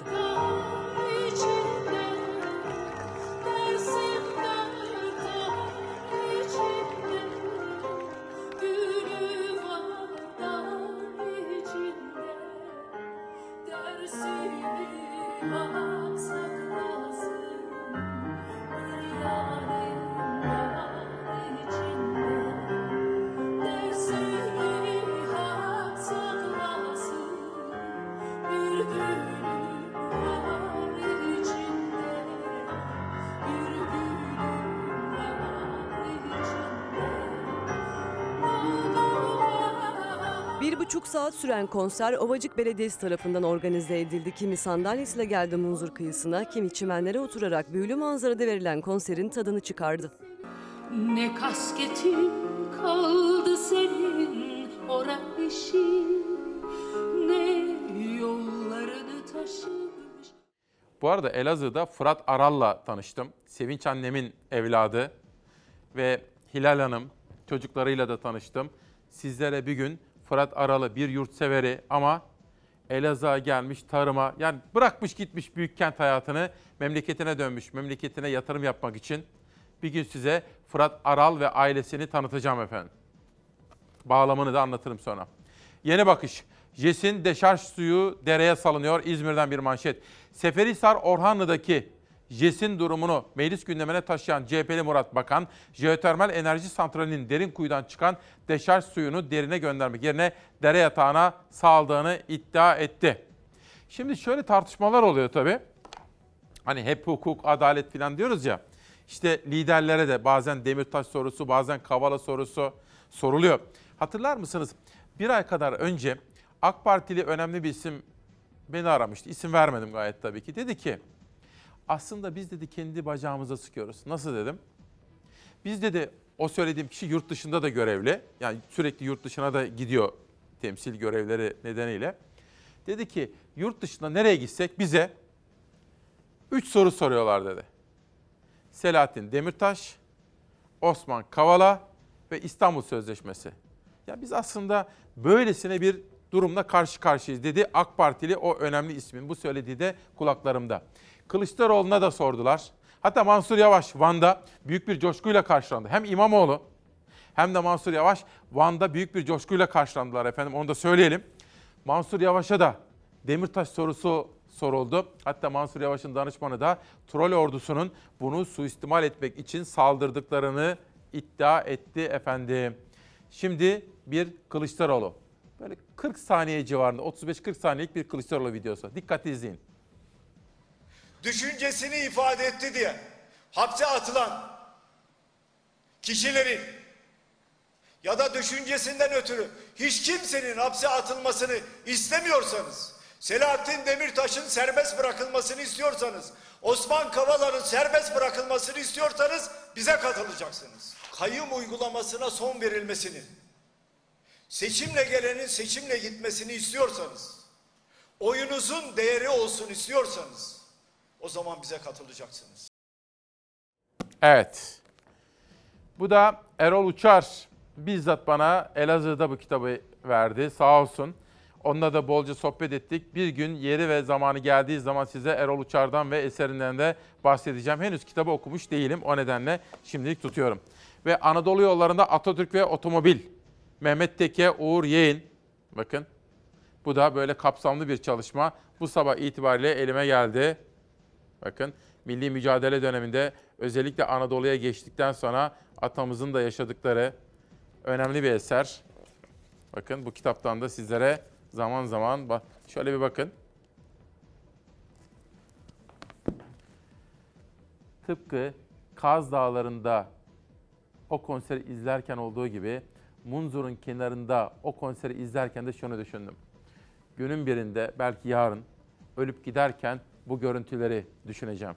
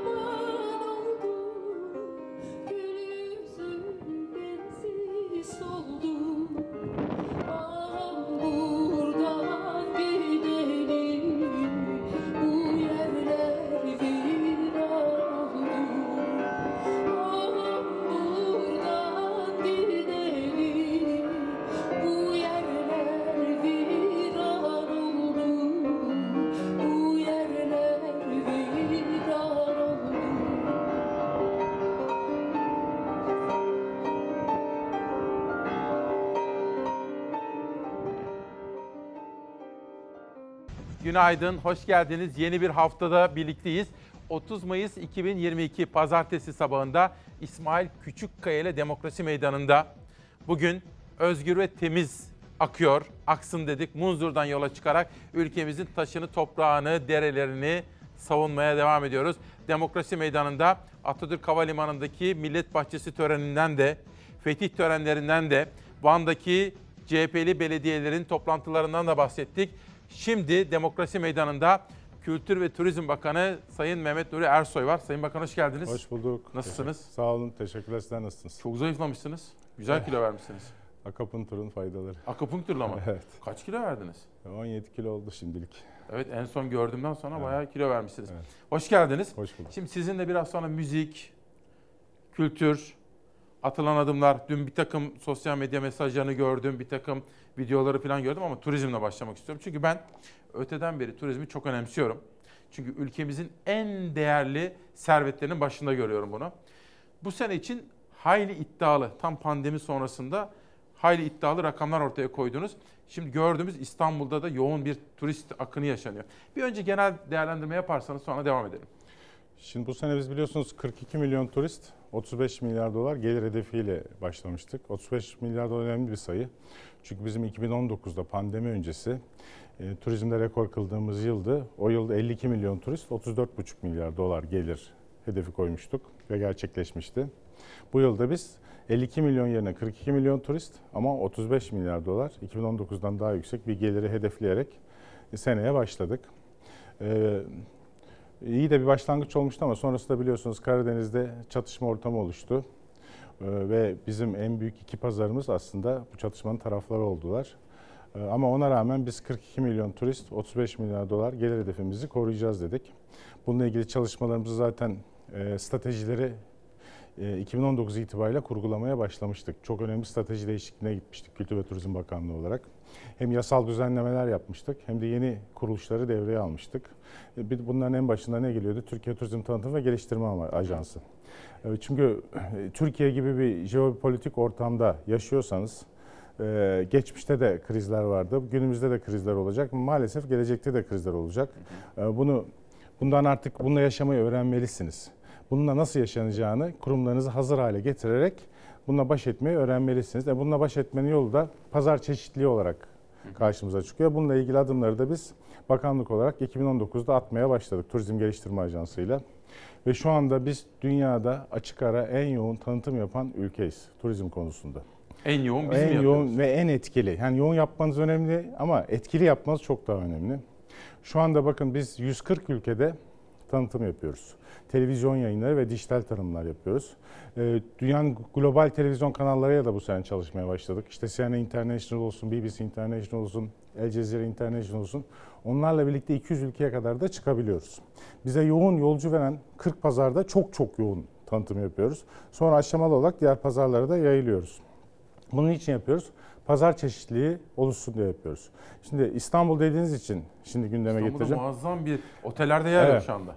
Şimdi bakın İstanbul'un 2019'la 2022 kıyasladığınız zaman İstanbul'da 2019'daki en büyük sıkıntılardan biri havalimanında limitler dolmuştu. Yani artık iniş kalkışa müsait değildi Atatürk Havalimanı. O açıdan çok çok önemli bir adım yapı atıldı ve İstanbul yeni havalimanı açıldı. Ve açılırken de 6 pist kapasitesiyle açıldı. Yani şu anda 3-4 tanesi devrede ama istediğinizden 6'ya da çıkabiliyorsunuz. Bu 6 pist kapasiteye baktığınız zaman sınırsız slot yani İstanbul slot sıkıntısını çözdü. Şu anda 330 şehre direkt uçuş bağlantısı var. Ve Türk Hava Yolları da dünyanın sayılı büyüklükteki havaliman, hava yollarından biri. Yani en önemli ihtiyacı karşılamış oluyorsunuz İstanbul açısından. Yani büyüme için öndeki en büyük engeli kaldırmış oluyorsunuz. E, şu anda bakın basit bir rakamlar vereceğim size. E, İstanbul 2019 en yoğun biliyorsunuz yolcu aldığımız yıl. 2019'a kıyasla %40 geçen sene 2019'un üstünde. Geçen sene kıyaslanmayacak kadar üstünde ama 2019'un %40 üstünde. Ortalama Mayıs ayında günlük 50 bin giriş oluyor. Yabancı turist girişi oluyor İstanbul'a.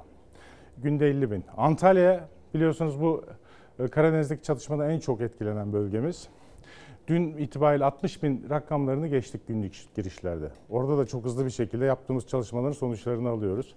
Ve e, Türkiye geneline baktığınız zaman bu hafta itibariyle ortalama günlük 150 bin turist girişi oluyor Türkiye'ye. Geçtiğimiz haftalarda bir düğüne katılmıştım Sayın Bakan. Evet. Bu işte Boğaz'daki o büyük uluslararası Hı. çaptaki marka otellerden birinin sahibiyle de karşılaştık, Evet. tesadüf ettik. Neye seviniyorum biliyor musunuz dedi. Yalnızca otelin doluluğu değil, aynı zamanda uzun bir aradan sonra işte İngiliz'i, Fransız'ı, Amerikalı misafirler ağırlamaya başladık dedi. Bu dedi bizi çok sevindiriyor dedi. Evet. Zaten işte dedim ya pazar çeşitliliğinin sonuçları. Yani bir bir anda olmuyor bazı şeyler. Birçok çalışmayı yapıyorsunuz. Birkaç yıl içinde Turizm Geliştirme Ajansı ile birlikte yaptığımız tanıtım filmlerini değiştirdik. Artık yüzlerce tanıtım materyali var. Hem ulusal televizyonlarda dünyanın ulusal televizyonlarında çıkıyoruz hem global haber kanallarında çıkıyoruz hem de onların sosyal medyalarında çok yoğun bir şekilde çıkıyoruz. Yine e, charter uçuşların olduğu birçok ülkede şu anda 43 ülkede e, tur operatörüyle ikili anlaşmalar yapıyoruz. 170'e yakın tur operatörüyle ikili anlaşma yaptık. Tanıtım anlaşmaları yaptık. Onlarla da çok yoğun iletişim içindeyiz. Aynı şekilde e, dünyada birçok noktasından 32 ülkeden şu anda 3000'den fazla e, kanaat önderini, editör editörleri, YouTuber'ları, e, sosyal medyada e, follower sayısı çok yüksek olan Takipçi insanları, sayısı takipçi yüksek. sayısı çok Hı. yüksek olan insanları Türkiye'ye getiriyoruz düzenli olarak. Onların da Türkiye ile ilgili deneyimlerini yayınlamalarını sağlıyoruz. Bu da Ve bir bütün reklam. bunların sonuçta yani çağımız iletişim yöntemlerinin tamamını uzun bir süredir kullanıyoruz. E Bunların sonuçlarını da çok ciddi bir şekilde almaya Yılı nasıl başladık. kapatırız? Rakamları verdiniz ama. Ya bizim hedefimiz dedim ya artık biz bir kere strateji değişikliğine gittik. Dedik ki biz bu jeopolitik ortamda yaşamayı öğreneceğiz ve hiçbir zaman bahanelere sığınmayacağız. Bahaneler bizim için bir gerekçe oluşturmayacak. Biz hep hedeflerimize doğru koşacağız. Hedefimiz 42 milyon turist, 35 milyar dolar gelir. İnşallah bu tutar mı? İnşallah bizim hedefimiz geçmek. Tamam. Şimdi ben hafta sonunda işte Fazıl Say'ın konseri için Ovacık'a gittim. Evet. Giderken Elazığ'da da kaldım. Sayın Bakan inanamazsınız orada bir yer gördüm. Yani böyle Toskana deseniz Toskana'dan çok daha güzeldi. Orada işte Fırat Aral diye bir yeni girişimci memleketine doğup büyüdüğü yere gidip yatırımlar yapmış. Sonra sizin için çalışırken baktım Diyarbakır için bir kültür festivali hazırlıyorsunuz. İzmir için. Bunlarla ilgili de sorular soracağım. Bir de Mardin mesela. Mardin ve Midyat bizim için önemlidir. Yönetmenim Savaş Yıldız'dan rica etsem. Savaş hazır mıyız? Midyat'a gidelim. Dünya Miras Şeyleri listesine, listesine girmiş olan birçok da e, kilisemiz, katedral, şey, manastırımız var. Onlarla ilgili restorasyon ve renovasyon destek çalışmalarımıza da devam edeceğiz. Kültür ve Turizm Bakanı Mehmet Nuri Ersoy Mardin'in Midyat ilçesindeydi. UNESCO Dünya Mirası geçici listesine giren manastırları, yeraltı şehirlerini gezdi. Midyat turizmde hak ettiği noktada değil diyen Bakan Ersoy, restorasyon çalışmaları hakkında bilgi verdi.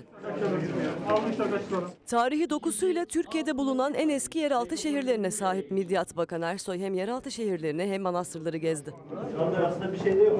Dünyada birçok tarihi şehir var. Bu tarihi şehirler milyonlarca ziyaretçi alıyorlar. Ee, Midyat hepsinden çok daha eski. Buradan çok daha genç olan tarihi şehirler milyonlarca ziyaretçi almasına rağmen Midyat şu anda istediği, hak ettiği, olması gerektiği noktada değil. Midyat'ın dünya turizm pastasından hak ettiği değeri alması için çalışacağız diyen Bakan Ersoy, devam eden restorasyon çalışmaları hakkında da bilgi verdi. Şu anda 13,5 dönümlük bir arazi üzerinde 3500 metrekarenin fazla bir yeraltı şehri noktasında iki bölümde çalışmalar yoğun bir şekilde devam ediyor. Midyat'taki çalışmaların gelecek yaz sezonuna kadar tamamlanacağını söyleyen Bakan Ersoy, Türkiye'nin turizm sezonuna iyi başladığını ifade etti. Türkiye genelinde turizm bu sene iyi başladı. İyi de gelişerek de devam ediyor. Ee, ama bizim isteğimiz biliyorsunuz turizmi 81 vilayete yaymak. Öte yandan Türkiye'de turizmin güvenliği için emniyet güçleri seferber oldu. Emniyet Genel Müdürlüğü sahil şeridinde bulunan iller için başlattığı operasyonla suç örgütlerinin üzerine çöktü. 16 ilde başlatılan operasyonla 315 kişi için gözaltı kararı çıktı. Şimdi bu arada Sayın Bakan'a Diyarbakır'ı soracağım ama sabah 8'de sizlere günaydın dedikten sonra ulusumuza, halkımıza başsağlığı dilemiştim. Bir şehidimiz vardı. Muha- Muhammed Serttaş. Onu 8'de saygıyla anmıştık, rahmetle uğurlamıştık. Şimdi maalesef bir şehidimiz daha var efendim. Uzman çavuş İslam Sancak da şehadet mertebesine erişti. Kendisine Allah'tan rahmet diliyorum. Kederli ailesine ve ulusumuza da başsağlığı diliyorum. Terörle mücadele bağlamındaki operasyonlarda şehit oldu kahramanlarımız. Sayın Bakan şimdi Diyarbakır, Mardin, Midyat, İzmir. Şimdi tabii bir taraftan çeşitlendirme diyorsunuz ya yurt dışından içeriye ama içeride de e, varış noktası itibariyle çok farklı bir çeşitlendirme çalışmaları var. Birazcık anlatır mısınız? Öncelikle ben de e, şehitlerimize Allah'tan rahmet, yakınlarına başsağlığı ve sabırlar diliyorum. Demin haberinizde görmüştüm. Bugün Fazıl Say Tunceli'de konser verebiliyorsa o şehitlerimiz sayesindeyiz. Onlar canlarını feda etmeye göz aldıkları için verebiliyor. O açıdan Allah'tan rahmet diliyorum. Yakınlarına da başsağlığı ve sabırlar diliyorum. E, şimdi bakın e, bizim turizm hedeflerimiz çok büyük. Türkiye'nin e, daha kat edeceği çok fazla yol var. Çünkü çok fazla potansiyeli var. Türkiye'yi incelediğiniz zaman 81 vilayette turizm yapmanız mümkün. Çünkü bizde çeşitlilik var. Dünyada birçok ülkede olmayan çeşitlilik bizde var. Yani arkeoloji deseniz e, tarihin en geçmişindeki arkeolojiler, yerleşimler bizde. Yani daha önceki programlarda taş tepelerden, göbekli tepelerden Evet. bahsetmiştik. Veya doğa deseniz her türlü doğaya, her noktasında farklı doğal özellikler var. Yıl içinde dört ayrı mevsim yaşayacağınız yerler var. Aynı anda iki ayrı mevsimi yaşayacağınız noktalar var. E, kültür sanat deseniz biz doğu ile batının birleşme noktasındayız. Ve farklı bir mozaik oluşturuyoruz. İnanç çeşitliliği var. Bütün hani demin Midyat dediğiniz için söylüyorum veya Mardin dediğiniz o bölgelere gittiğiniz zaman inanç çeşitliliği var. E, Herkes inancını e, özgür bir şekilde yaşayabiliyor. E, kültürel birçok e, kültürel topluluklar iç içe yaşamayı öğrenmiş, barış içinde, huzur içinde yıllarca. İşte bunlar sizin aslında çok değerli turizm değerleriniz. Ve bu, o açıdan da avantajlarınız. Eğer biz buralarda doğru şekilde planlama yapıp doğru bir tanıtım yapabilirsek sek- e, bu turizm sektörünün 81 vilayete yayılmasını sağlarız. Hem bu bir işsizliğe çözüm olarak karşımıza çıkacak hem cari işlemler açısından dengelenmesi açısından çok büyük bir avantaj olarak çıkacak. Ama e, eğer turizmin de kalıcı olmasını istiyorsak ülkemizde e, bütün herkesin, bütün vatandaşların, bütün bölgenin bu turizmden pastasından pay almasını sağlamamız lazım. Çünkü ne kadar çok katılım olursa o kadar çok sahip çıkan olur. O da sizin sürdürülebilir olmasını sağlıyor turizmin. Gelecek nesillere aktarılması için çok büyük avantaj. Şimdi zaten yaptığımız buydu. Şu anda bakın biz Turizm Geliştirme Ajansı ile ilk başta bütün şehirlerde koordinasyon ekiplerini oluşturduk. Tek sesliliğe getirdik. Şu anda Turizm Geliştirme Ajansı'nın uzmanlarıyla her ilin e, turizm komisyonları konuşuyor. Düzenli olarak toplantılar yapıyorlar ve tek sesli nasıl hareket edecekleri konusunda mutabık kalıyorlar. Ve Go Türkiye e, diye bir platformu hayata geçirdik. Geçen sene yaklaşık 80 milyon tıklanma aldı bu. Bu sene hedefi 200 milyon tıklanma. ve rakipleriyle kıyaslandığında açık ara en fazla tıklanma alan seyahat platformu. Ve buraya girdiğiniz zaman her ilin kendi öncelikli olan avantajlı yönlerini turizm açısından burada görebiliyorsunuz. Bütün bunların tanıtımı dünyaya yapılıyor. Ve dediğim gibi bize en çok turist sağlayan ülkelerden bütün kanaat önderleri, editörler, youtuberlar, bloggerlar bunlar düzenli olarak ülkemize bu illere getiriliyor. Bu ülke e, bu illerdeki deneyimlerini kendi ülkelerindeki sosyal medyalarında paylaşmaları sağlanıyor. Bütün bu tanıtımların sonucunda halkı da bilinçlendiriyoruz. Valilerimizle, yerel yönetimlerimizle birlikte bundan sonraki turizmle ilgili yapılması gereken planlamalar, inşaatlar, yatırımlar nasıl gerçekleşecekse, neler korunacak, neler ön plana çıkacak ortak bir strateji çerçevesinde hareket ediyoruz. Sonuçlarını da hızlı bir şekilde Peki. almaya başladık. Şimdi siz daha evvel Michelin yıldızı ile ilgili de anlatmıştınız. Ben hafta sonunda orada işte bölgedeydim Elazığ Tunceli. Bir girişimci garson ve aşçıya dedi ki yemekleri biz çok beğenmiştik. İşte dedi diyorsunuz ya Michelin yıldızı gösterin hünerinizi yerel tatlarımızı uluslararası dile aktarabilelim ve ödüllü neden olmasın Elazığ'da diyordu. Fakat Sayın Bakan'a sormamı isteyen sormamı istediğiniz sorular. Volkan Sevi, o müzik dünyasından biri. Lütfen Sayın Bakan'a sorar mısınız? Müzik yasakları neden 01'den sonra devam ediyor? Neden festivaller iptal oluyor diye. Biraz sonra onu soralım. Burak Güngör, onu da şöyle bir göstereyim. Temiz ve özgür hashtag ile Sayın Bakan'a sorabilir misiniz? AKP'li olarak özgür ve demokratik Fox Türkiye'ye çıkabiliyorken diğer bazı muhalif siyasetçilerin iktidara yakın kanallara çıkamamasına ne yorum yapar?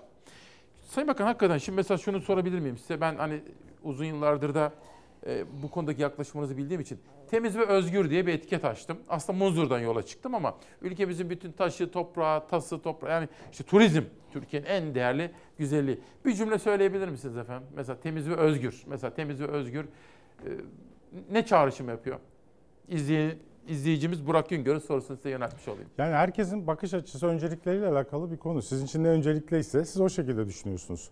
Hani ben şimdi konumum gereği çok geniş düşünmek zorundayım. Birçok konu açısından düşünmek zorundayım ama halk kendi yaşadığı öncelikleri neyse ona göre düşünmek zorunda. Ee, hani içi ve dışı bir, bir cümle zaten temiz ve özgür. olması gereken demokrasilerdeki olması gereken en klasik yani en temel konulardan biri bu. Tamam. Çünkü siz aynı zamanda Kültür ve Turizm Bakanı olduğunuz Evet. için değil mi? Hani bir keresinde öyle demiştiniz buradaki bir yayında. Ben Kültür ve Turizm Bakanıyım. Normalleşme isterim demiştiniz. Müzik yayını ile ilgili değil mi? Müzik yayını. Pandemi E o koşulları. zaman soralım onu da o zaman. Son zamanlar bu Michelin yıldızına döneceğim ama konserler yasaklanıyor. İşte Eskişehir'deki festival, Isparta'da Melek Mosso konseri.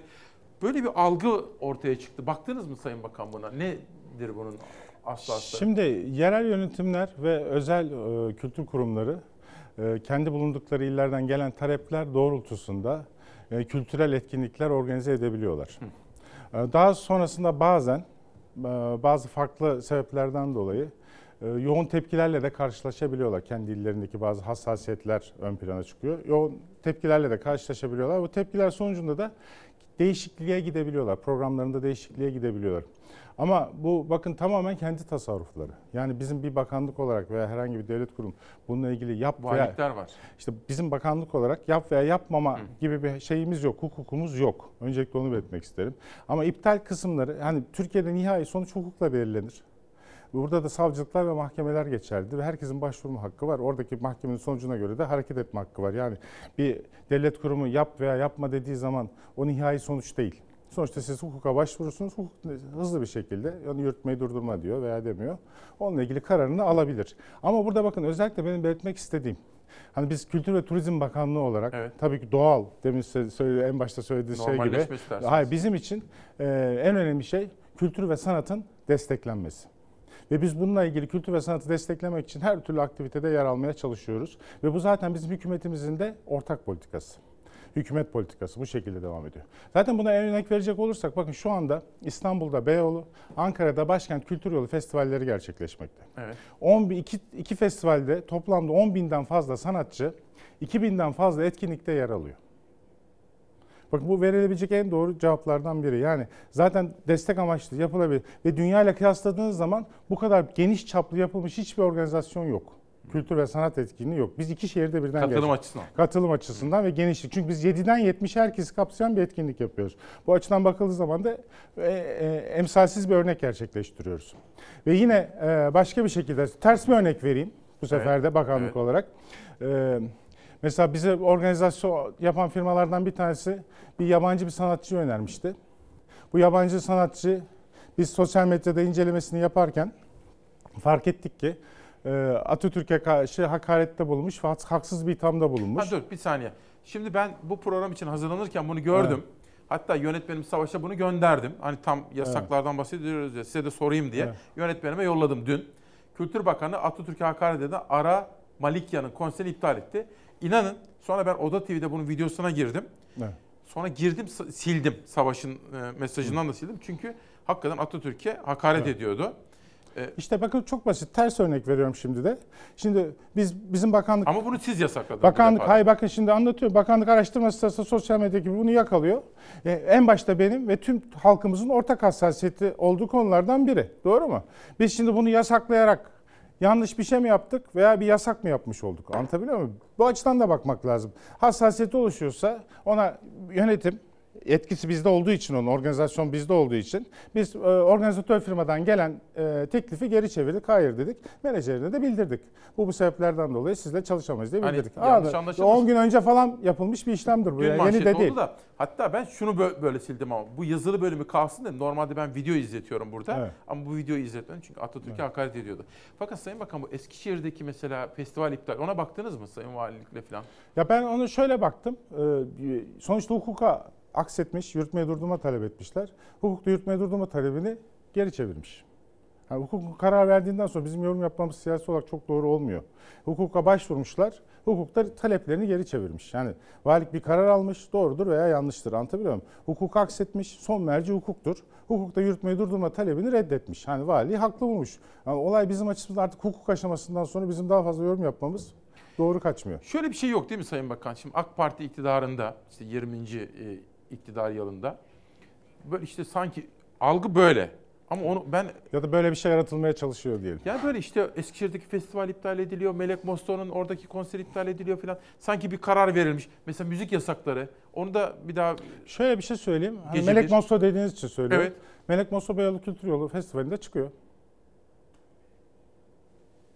İki hafta önce programa dahil edilmişti. Çıkıyor. Ne zaman? 10 bin, bu hafta çıkıyor yanılmıyorsam. O zaman bu bir şey değil. Anlatabiliyor muyum? Yani güzellik o 10 zaman. bin tane bakın 10 bin tane sanatçının katıldığı 2000'den fazla etkinlikten bahsediyoruz. Anlatabiliyor muyum? Bakın hepsi gerçekleşiyor. Melek Mosso da var orada. e, Bu haftaki programlarda var. Beyoğlu Kültür Yolu Festivali içinde var. Anlatabiliyor muyum? Yani yani ben hep söylüyorum ya programda. Lütfen ön yargılarımızı bir tarafa bırakalım. Geniş resme bakmaya çalışalım. Ben Kültür ve Turizm Bakanı olarak diyorum ki biz sanatın, kültürün destekçisiyiz. Bu, bu da bizim bir hükümet politikamız. Bunu özellikle vurgulayarak söylüyorum. Ve zaten bakın hiç olmadığı kadar yoğun bir şekilde Kültür ve Turizm Bakanlığı festivallere e, yer açıyor. Ve hiç olmadığı kadar yoğun bir şekilde geniş katılımlı sanatçı kitleleriyle çok yüzlerce, binlerce etkinliği gerçekleştiriyor. Mesela Beyoğlu Kültür Yolu, Başkent Kültür Yolu Festivali bununla da sınırlı kalmıyor. E, sonbaharda Diyarbakır'ı da dahil ediyoruz. Önümüzdeki sene Eylül'de. İzmir'i de evet e, Ekim'de, Ekim'de? Ekim'deki Diyarbakır. festival Diyarbakır'ı dahil ediyoruz. Ee, Mayıs'ta İzmir'i dahil ediyoruz. Arada biliyorsunuz Adana portakal çiçeği vardı onu sahiplendik. Orayı organize eden arkadaşlarla konuştuk, sahiplendik ve Ben dedik, oradaydım o size tabii, ben. Siz de Zeydan vardınız, doğru söylüyorsunuz. E, şu anda bizim Konya'da çok geniş bir festivale çeviriyoruz. Festival Konya yapıyoruz. E, mistik müzikle ilgili. Yani bakanlık hiç olmadığı kadar kültür ve sanata şu anda yoğun bir destek veriyor. Şimdi Yani ön yargılarla hareket edersek sonuç alamayız. Geniş Böyle bir bakmamız lazım. baktığımda siz bakanlığınızda ve öncesinde de hep şunu söylüyorsunuz. Ajanslara şöyle bir baktığım zaman diyorsunuz ki Türkiye'ye gelen turist sayısını artırmak hedefimiz ama bundan daha da önemli bir hedefimiz var. Gelen turistlerin fazla para harcaması. Yani ülkemizin her tarafını görsünler, etsinler falan diye. Michelin yıldızlı restoranlar projesi de bu kapsamda önemli. Onu bir Evet. anlatır mısınız? Şimdi bakın dünyada kabul görmüş, referans kabul edilen, bunu layıkıyla yaptıkları için Evet. denetimlerini ve tespitlerini referans kabul edilen e, listeler var. Siz bu listelere girmeye başarıyorsanız dünyada da kabul. Yani siz benim ben iyiyim demeniz yetmiyor. Yani referanslı birinin sizin açınızdan burası iyi demesi lazım. Sizi belli listelerde sıra başı yapması lazım. Şimdi e, Michelin o açıdan çok çok önemliydi. Zaten siz eğer etkili ve doğru tanıtım yaparsanız, e, bütün dünyanın farkındalığını üzerinize çekmeye başlarsanız, zaten Michelin de sizi fark edip radarına alıyor. Ve şu anda geldiler burada lansmanı yaptılar. 11 Ekim'de de e, zaten Michelin'in direktörleri de açıkladı. Turizm Geliştirme Ajansı çok etkili çalışıyor dediler. Ve normalde 6 yıl süren çalışmalar 2 yıl içinde sonuçlandırıldı dediler. Ve 11 Ekim'de e, e, Michelin müfettişleri incelemelerini tamamlayacak. Onlar hangi restoranların İstanbul'da Michelin yıldızlı listesine girmeyi hak ettiklerini açıklayacaklar, belirtecekler. E, dediğim gibi bu bakın sadece bir Michelin olayı değil. Dikkat ettiniz mi? Belki fark etmişsiniz, belki fark etmemişsinizdir. E, Oscar e, töreninde menüde Türk yemekleri vardı. Evet. Veya yıllar sonra Travel Leisure e, ve diğer birçok TripAdvisor olsun, Travel Leisure olsun, e, Con- e, Condas Traveler olsun listelerinde ya birinci ya ikinci sıralarda İstanbul bir daha yer almaya başladı. Bodrum hiç girmiyordu, listelere girmeye başladı. Birdenbire bunlar olmaya başladı. Kruvazör gemileri geliyor şimdi. Kruvazör gemileri eskisi gibi yoğun bir şekilde. Yani Bu bunlar, önemli. Bunlar kendi kendine olmuyor. İsmail bunlar altlığı olan uzun yıllar süren çalışmalar, tanıtım stratejileri artık stratejili ve planlı bir şekilde çalışıyoruz. Bakın çok büyük krizlerle karşılaştık. En az etkilenen ve en hızlı çıkan ülke olduk. Çünkü gerekli altyapıyı oluşturduk. Ve sonuçlarını da hızlı bir şekilde alıyoruz. Sayın Bakan bir de bizim programımızda ben 9 yıldır sabah haberi yapıyorum Fox'ta. En önem verdiğim bölümlerden biri işte yerel medya var ve ülkemizin doğal güzelliklerini. Şimdi biz turizm hani turizmi savunuyorum. Ama turizmi savunurken mesela bugünlerde Marmaris'te benzeri şeyler var. Daha önce Kaz Dağları'nda vardı. Bu konuyu e, nasıl yorumlayacağız? Yani ha bak geldi. Bugün Marmaris Kent Konseyi ile Simpaş'ın inşaatını gezdik. Yaratılan tahribatın eşi yok. Koy tamamen bitirilmiş diye böyle anlatıyor. Şimdi ben burada Marmaris Belediyesi'ni de suçladım geçtiğimiz günlerde. Ses verin dedim ya. Böyle sütre gerisine çekilmişler. Çevre Bakanlığı keza öyle. Siz Turizm Bakanlığı yapıyorsunuz. Ya Valla bu benim önüme geldiği zaman ben müdahale olmak istedim ama 80'li yıllardan kazanılmış hakkı vardı. Biz ben ilk bunu görür görmez müdahale oldum. Durdurmaya çalışalım, engelleyelim dedim ama 80'li yıllardan kazanılmış hakkı vardı. O zamandan kazanılmış hakkı olduğu zaman o zaman hukuku geriye dönük çalıştıramıyorsunuz.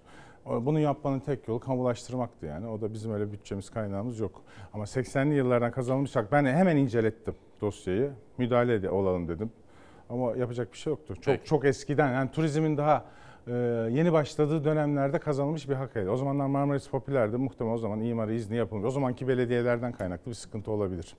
Geçmişten gelen bir hakkı var onu kullanmış. Yani burada yapacak bir olsaydı biz yapacaktık zaten. Şimdi bir taraftan kültür, bir taraftan turizm. Şimdi sizin iki şapkanız var. Son zamanlarda tabii İstanbul'a gittiğimiz zaman mesela bir Rami Kışlası var. Böyle çok farklı yerlerde restorasyon çalışmaları var. Birazcık da bu kültürden bahseder misiniz? Birkaç soru sormak istiyorum da. Şimdi bizim bakın biz geldiğimizden beri belli e, ikonik yapılara müdahil olduk. Yani Rami Kışlası'na gelmeden önce biliyorsunuz Ankara'da bitmeyen bir Cumhurbaşkanlığı Senfoni Orkestrası binası vardı. 26 yıldır devam eden inşaat çok hızlı bir şekilde bitirdik, açtık. Atatürk Kültür Merkezi projesi kanuni süreçlerden dolayı uzun yıllar bekletilmişti. Biliyorsunuz iki buçuk yıl gibi rekor bir sürede inşaatını yaptık, teslim ettik, açtık. Ve e, o, emsalleri dünyada yedi buçuk yıl sürüyor. Biz iki buçuk yılda yaptık ve o çok daha üstün bir teknolojiyle yaptık. Ve yani dörtte bir hatta beşte bir fiyatına da mal ettik. Şimdi bir tane de Rami Kışlası çalışmamız var. İstanbul'a e, dünyada yarışacak sayılı kütüphanelerden biri gerekiyor. Bununla ilgili bir çalışma yapıyoruz. Rami Kışlası yıl sonuna kadar hedefimiz yetiştirmek. Tamamen konsantrasyonumuzu oraya verdik. 36 bin metrekareden fazla kapalı alanı olan hem restorasyon hem renovasyon hem yeni inşa dediğimiz üç ayrı bölümden oluşan bir e, çalışmadan bahsediyorum. Ortasında 50 bin metrekarelik bir avlu var. Bu avluyu da e, büyük bir millet bahçesi şeklinde dizayn ediyoruz. Yani hem içeride hem dışarıda kitap okuma şansı olacak. Çok büyük kapasitesi var. 6 binden fazla aynı anda kişinin ot- oturarak okuma yapabileceği yerleri var. Ve e, şöyle söyleyeyim, içinde Türkiye'nin en büyük Atatürk İhtisas Kütüphanesi'ni oluşturuyoruz. Aa. Araştırma ve İhtisas Kütüphanesi oluşturuyoruz. Ee, tarih kurumumuz Atatürk bilim kurullarımız hepsi orada konsantre. Yine yazma eserlerle ilgili e, bize bağlı bir departmanımız var biliyorsunuz genel müdürlüğümüz. Yazma eserler genel müdürlüğümüzün büyük bir kısmını oraya taşıyoruz. Yazma Bak, eserler görüntüler, görüntüler de çok Evet. çarpıcı. Çok özür dilerim. Biraz oraya bakayım. Savaş beni al bakayım. Görüntünün tamamını ver de Sayın Bakan anlatsın. Buyurun Sayın Bakan. Evet. Hem dedim ya o bahçesinden bahsetmiştim. Yeşil ağırlıklı bir bahçe yapıyoruz ve bahçenin belli kısımlarına da etkinlik alanları oluşturuyoruz. Yani hem kültürün her türlü e, etkinliğinin bir anda yaşanabileceği bir nokta oluşturmaya çalışıyoruz. Birçok insanımız tabii ki gençlerimiz özellikle kütüphane olarak kullanacak. E, akademisyenlerimiz ihtisas kütüphanesi olarak kullanacak. E, normalde ünlü bir Bağdat Caddesi'nde ünlü bir kafede e, keyifle oturanları gezerken görmek istiyorsunuz ya burada kütüphanelerin depolarını da şeffaf yapıyoruz. Kahvenizi içerken bir şeyler yudumlarken kütüphanecilerin e, uyumlu çalışmalarını izleme şansınız olacak. Yani kitabı sevdirmek, kültürü sevdirmek adına her türlü organizasyon burada gerçekleşiyor. Birçok event, etkinlik, organizasyon burada gerçekleştirilebilecek. Dediğim gibi yazma eserlerin, e, kitapların nasıl şifahanelerde şifa bulduğunu, nasıl onarıldığını canlı şekilde görerek e, izleyebileceksiniz. Aynı zamanda bu kitaplarla ilgili sergi alanları da oluşturulacak. Bu ve e, her şeyden önemlisi Atatürk'le ilgili şu ana kadar Türkiye'de yapılmış olan en büyük ihtisas e, kütüphanesi de kendi içinde oluşturulmuş olacak. Peki. Şimdi bir de Gaziantep'ten bir mesaj Cengiz Halil Çiçek. Sayın Bakan'ı ekranda görünce aracılığınızla şu konuyu gündeme getirmek istedim. Bildiğiniz üzere özel sektör bazı arkeolojik alanlarda yapılan kazılara destek oluyor. İşte biz de diyor Sanko adına göndermiş. Sanko Evet. Holding olarak Zeokma Antik Kenti acil kurtarma kazısına protokol imzaladık. Bakanlıkta sponsor olduk diyor. Fakat soru ne? Zeokma Müzesi'nde sergilenen müze girişi antik kentin uygun bir alanda buradaki eserler şu dönemde şu kurumların destekleriyle çıkarılmıştır ifadesi bulunan tabela asma. Ha bir teşvik diyor, sponsorluk. O, şimdi teşvik yönetmeliği var. O yönetmelikte protokolünde yazıyordur. Ben o protokolü isteteyim. Ee, Bugün Tamam. Ankara'ya geçiyorum zaten. İsteteyim bir bakayım. O protokol dahilinde gereken bir eksiklik varsa hemen gideriz biz. Bugün Tamam. sorun değil. Bir başka soru Sayın Bakan sizin de e, Sayın Cumhurbaşkanı'nın talimatıyla özel olarak ilgilendiğiniz bir Ayasofya meselesi vardı. Çok sayıda soru geliyor. Geçtiğimiz günlerde de utandığım bazı haberler vermek zorunda kaldık. Bir takım orada tahribatlar yaşanıyor. Bir, e, ne hissediyorsunuz? İki, nedir? Şimdi bakın, aslı? bakın işin aslında bir tahribat diye gösterilen bazı görüntüler de tahribat değil. Şimdi oradaki hani bir o kapıda olan bir tahribat Evet. vardı. O aslında 19 e, 2017'den itibaren takipte olan bir şeydi. Sonrasında bir e, su kapağı vardı biliyorsunuz. O kapağın kırılan kısmı aslında tümleme dediğimiz sonradan eklenti kısmı. Hani hani iki tane ciddi hani hasar olarak Orijinalde değil- yok mu? O eklentiler şimdi yeni e, bizim e, restorasyonda hocaların yeni tercihi, Türkiye'de de bu böyle, dünyada da bu böyle. Tümlemelere sıcak bakmıyoruz. Eğer binanın statiğiyle ilgili veya parçanın işlevselliğiyle ilgili e, zaruri bir şey gerektirmiyorsa artık tümlemiyoruz. Orijinal kısmıyla bırakıyoruz. kalsın, Öyle eksik. kalsın. Ha. Duvarlarda da tümlemeden vazgeçiyor. Eğer statiğinde bir sorun yaratma. Tamam. Yani eskiden biliyorsunuz beton, inşaat demiri falan da kullanılıyordu. Şimdi bunlar da kaldırılmaya başlandı. Mesela Ayasofya'da da incelediğiniz zaman 1930'lu 1960'lı yıllarda yapılan çalışmalar çok fazla beton kullanılmış. Mesela onlardan da arındırmamız gerekiyor. Onlar e, orijinal Ayasofya'da mı? Ayasofya'da. Yapacak mısınız? Başladık zaten şu anda. Onlar da devam Zaten biz şu anda bakın e, Mimar Sinan döneminde ve Fossetti döneminde çok ciddi e, bakım ve onarım yapılmış Ayasofya'ya. O dönemlerden sonraki en ciddi bakım ve onarım şu anda hazırlanıyor. Bizde hem Vakıflar Genel Müdürlüğümüz binanın bağlı olduğu hem Kültür ve Turizm Bakanlığı hem de valilik bünyesinde çok ciddi bir bütçe ayrıldı. Çok büyük, önemli bir bilim kurulu oluşturuldu. Bu bilim kuruluyla şu anda bütün projeler gözden geçiriliyor, yapılacaklar. Bu arada acil olan adımlar da atılıyor. Ve yıl sonuna kadar bu proje çalışması bittikten sonra çok geniş bütçelerle Ayasofya'da çok ciddi bir tadilat gerçekleştirilecek. En son o hani bir duvarda birileri duvarı şey yapıyordu biliyorsunuz. E, eliyle e, duvar kazınıyor dendiler. Mesela biz onun eski resimlerini de bulduk. E, yani eliyle yapmış anlatabiliyor muyum? Eliyle üzerinden geçmiş. Batıl bir inanç anlatabiliyor muyum baktığı zaman? Doğru mu? Sapkın bir şey yani. Ve yapan şey de turist. Hani baktığınız zaman. Doğru mu? Doğru değil ama eliyle üstünden geçmiş. Dur, bir saniye daha. İmparatorluk kapısı tahrip edildi deniliyor. Bu İşte o 2017'den beri gözlemlediğimiz zaten oradaki e, tahribat çok eskilerden geliyor. Burası kaç yüzyıllık bir binadan bahsediyorsunuz. Yani iki tane hani e, tahribat konusu aslında iki tane gerçek konu var. Bir tanesi dediğim gibi o su kapağı tümleme yapılan parçası kopmuş. O zaten normalde olmaması gereken yeni bizim yeni nesillerde artık onun yapılmaması gerekiyor. İkincisi de imparator kapısı. Ha, onu biz ne yapabilirdik? Tespit ettiğimiz an alıp onarıp yerine koyabilirdik. Anlatabiliyor muyum? Ee, veya işte bizimkiler rapor e, laboratuvara gönderiyorlar. Laboratuvar sonucu gelmeden de bir müdahale yapmak istemiyorlar. Kurullar o şekilde çalışıyor. Daha hızlı da çalışabiliriz. Ama şu anda bakın 250'den fazla e, 150'den fazla kamera, 250'den fazla güvenlik görevlisiyle orası korunuyor. Ama her şeyden önemlisi Mimar Sinan döneminde ve Fossetti döneminde yapılan tadilattan sonraki en büyük kapsamlı tadilat şu anda gerçekleştiriliyor Ayasofya'da. Ve neminden tutun temizliğine kadar, binanın korunmasına kadar her türlü önlem alınıyor. Peki. Şimdi gelen sorular da var fakat e, hani hiç şaşırmadım. Bahattin Yücel hemen böyle bir tweet atmış. Turizm Bakanı İstanbul'a gelen yabancı sayısının artışını yeni havalimanına bağlıyor. Oysa Atatürk Havalimanı çevresinde 8.4 milyar dolarlık turizm tesisinin atıl kaldığından söz edemiyor diyor. Valla e, arayalım şimdi hangisinde yer var bir soralım. Hiçbirinde yer yok hepsi dolu. Tamam. Ben peki. daha net cevap veremiyorum. Girsinler şu anda arayalım bakalım bir tane yer var mı? Peki. Şimdi bu da Bahattin Yücel'le ilgili bir mesaj ve Sayın Bakan'ın yanıtı. Şimdi sabah 8 belki de 9 kuşağında sizlere söylemiştim. Evlatlarını bekleyen, evlatlarını arayan annelerin nöbetinde birinci gündü. Arkadaşlarımdan özellikle bunu haber yapmalarını rica etmiştim. Şimdi işte o annelerin sesini duyacağız, duyuracağız. Ben burada bin gündür evlat nöbeti tutuyorum. Bin gündür, bin yıl da olsa ben evladımdan vazgeçmiyorum. Sizler anne yüreğinden daha güçlü bir organizasyon, daha güçlü bir silah olmadığını ispatladınız. Evlatları terör örgütü PKK tarafından kaçırılan annelerin evlat nöbeti bininci gününe girdi. Diyarbakır'daki yüreği yanık anaların her birine şahsım, eşim, milletim adına teşekkür ediyorum. Onlar gözü gibi sakındıkları evlatları terör örgütü PKK tarafından kaçırılmış aileler, anneler. Bin gün önce evlatlarına kavuşmak için HDP Diyarbakır İl Başkanlığı önünde 3 Eylül 2019'da başlattıkları eylemi kararlılıkla sürdürüyorlar. Ben burada çocuklar, dağdaki çocuklara sesleniyorum. Gelin, güçlü devletimize teslim olun. Ey vicdansızlar! Çocuğumu geri verin. Çocuğumu istiyorum. Evladımı istiyorum.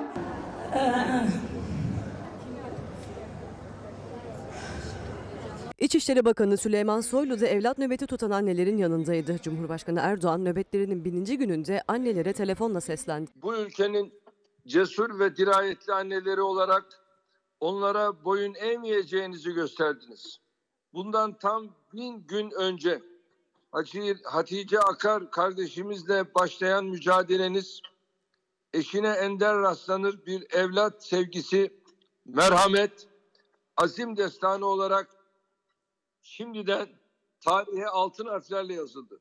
Türkiye'nin birçok ilinden gelen evlatları daha kaçırılan anne babalarla birlikte çok sayıda vatandaş yürüyüş gerçekleştirdi. Siz bu haberi izlerken yönetmenim Savaş da diyor ki abi sen de diyor Diyarbakır'a gittiğinde bu anneleri ziyaret etmiştin diyor. Evet anneleri ziyaret etmiştik. Anneler evlatlarına kavuşsunlar. Ülkemizde terör olmasın. Hiçbir can kaybetmek istemiyoruz diyelim. Bu arada Sayın Bakan'la ilgili bir izleyenim diyor ki fotoğraf yollamış. Keramettin Aydın Sayın Bakan'ın fotoğraflarını göndermiş. Sizin programımıza gelmesi, katılması çok güzel. Fakat yüzü neden hiç gülmüyor diyor. Böyle fotoğraflar yollamış. Yüzünüz gülmüyor mu Sayın Bakanım? Ya biraz ciddi durduğum söyleniyor maalesef.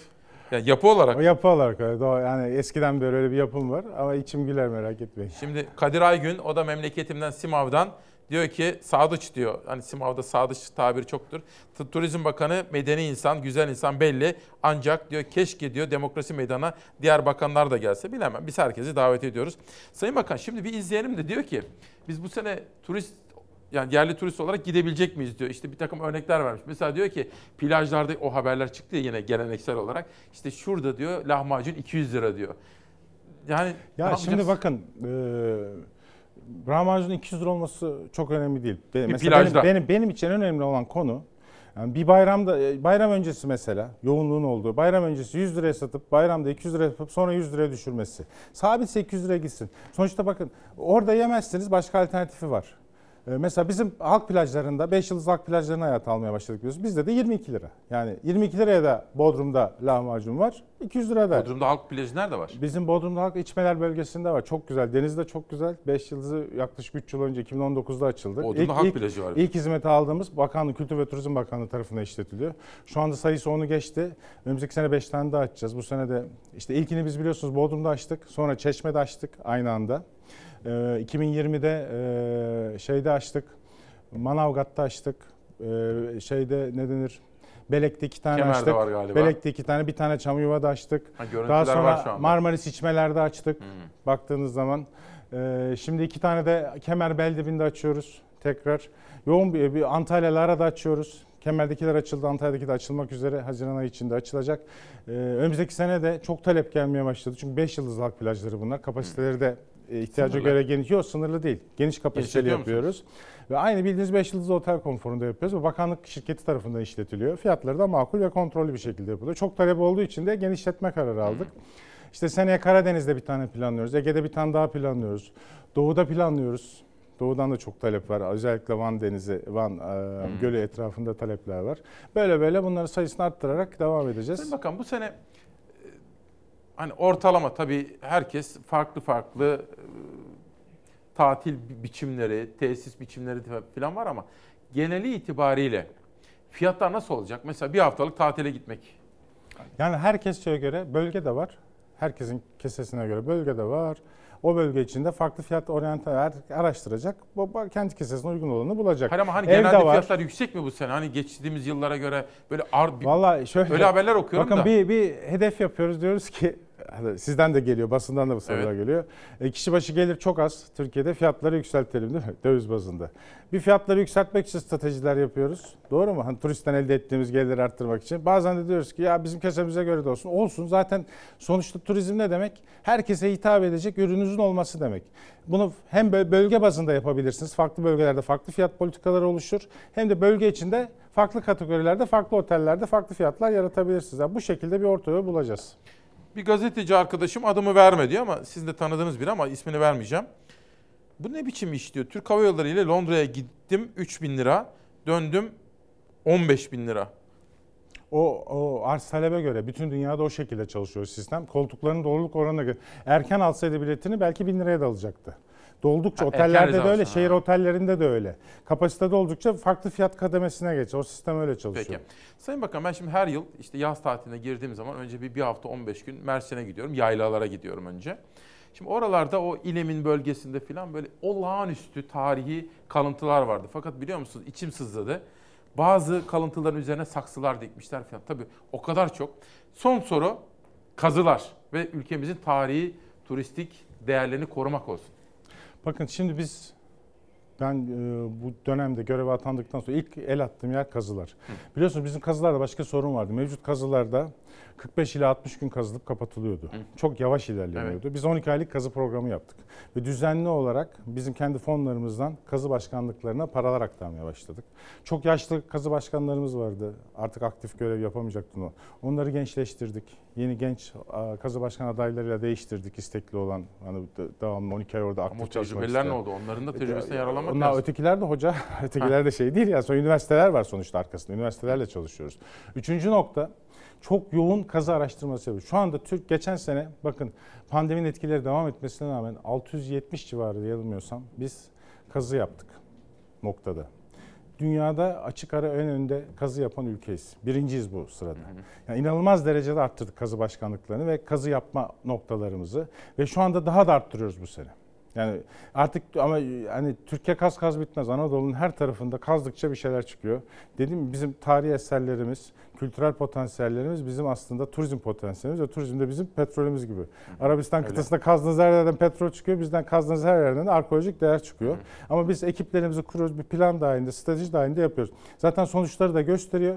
Dünyada en çok kazı yapılan ülkeyiz şu anda. Aynı anda en çok kazı yapan ülke. Ama çıkarttıklarımızı da korumamız. Bakın bir onları korumak önemli. Paralelinde müzeleri yapmanız önemli. Bir de daha önce koruyamadığımız kaçırılanları geri getirmek de önemli. Bununla ilgili de biliyorsunuz iki sene önce e, kaçakçılık dairesini kaçakçılık daire başkanlığı seviyesine getirip oradaki personel sayısını 3 katına çıkarttık. Uzman personel sayısını arttırdık.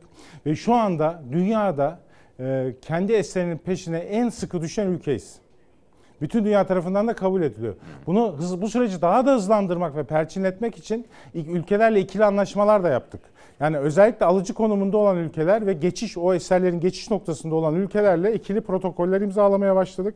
En son İsviçre ve Amerika imzalanmıştı. Şimdi İsviçre ve Sırbi- Sırbistan da gelmek üzere. O da yakın bir tarihte bitecek.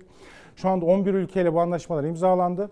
Yıllar süren ve çok maliyetli iade süreçleri birkaç ay gibi kısa sürelerde yapılıyor. Ama her şeyden önce dünya şunu fark etti. Artık siz Türkiye'den bir çalıntı eseri sahip olmak istiyorsanız Bilin ki onu gün ışığına çıkarttığınız zaman Türk hükümeti onun farkına varacak. Siz bununla ilgili zaten bir ticaret yapamayacağınız gibi bir sergileme de yapamayacaksınız. Türk hükümeti olaya müdahale olacak ve hızlı bir şekilde hukuki prosedür başlayacak. Bir şekilde o e, eserin çalındığını ispat edip ülkesi sizden geri alacak. Bunun da farkında varmak zaten bu farkındalığı yaratmak çok çok önemli. Bunu yarattığınız zaman alıcı sayınız düşüyor. Artık Türk Türkiye'den kaçırılan mala ilgi azalıyor. Çünkü diyorlar ki gelir alır elimden. Tabii biliyor ki Türk hükümeti yakalayacak. Yani gün ışığına çıkarttan biz onu yakalayacağız. Yani sağ olsun bizim ekip hafiye gibi çalışıyor. Onları her zaman tebrik ediyorum, takdir de ediyorum. Her türlü desteği de veriyorum ekibime. Sayın Bakan çok teşekkür ediyorum. Şimdi her sabah kitap tanıtımına da önem veriyorum. Arif Kartal, Kars, Ardahan, ilin adı Iğdır, ağzımın tadı demiş efendim. Ve gündelik cinayetler Esra Gürel Şen'den. Kültür ve Turizm Bakanı Sayın Mehmet Nuri Ersoy'la bu sabah bir söyleşi gerçekleştirdik. Turizm bizim önem verdiğimiz kültürde bakanın yine iki şapkasından biri. Sayın Bakan çok teşekkür ediyorum. Ben teşekkür Demokrasi ederim. Meydanı'na katıldınız. Bize bu fırsat verdiğiniz için de biz teşekkür ederiz. Sağ olun. Turizm iyi bir sezon geçirsin. Bütün kalbimle bunu diliyorum. Biz artık e, bakın daha önce de söylemiştim. Ne Türkiye eski Türkiye, ne bakanlık eski bakanlık ne de sektör eski sektör. Biz gerekenleri tespit ettik. Gerekli altyapıları oluşturduk. Bundan sonra hep ileri gideceğiz inşallah. Peki çok teşekkürler. De- Değerli misafirlerimiz, değerli izleyenlerimiz ben Sayın Bakan'ı uğurladıktan sonra huzurlarınıza dönüp vedalaşacağım. Mayıs'ın son haftasına birlikte girdik. Bugün pazartesi, yarın salı ve sonra Haziran'a giriyoruz. Yaz geliyor efendim, yaz. Barcelona mavisi İbrahim Berksoy'dan gelmiş. Teşekkür ediyorum kendisine. Yarım asrı devirenler, mutlu birlikteliğin sırlarını onlardan dinleyin. Merve Yurt Yapan Bozkurt'un röportajları var. Ve son zamanlarda okuduğum bir kitap Alain Badiou'nun Aşka Övgü isimli kitabından bir cümle. Çünkü herkesin bildiği üzere aşk yaşamın yeniden aşk yaşamın yeniden icat edilmesidir.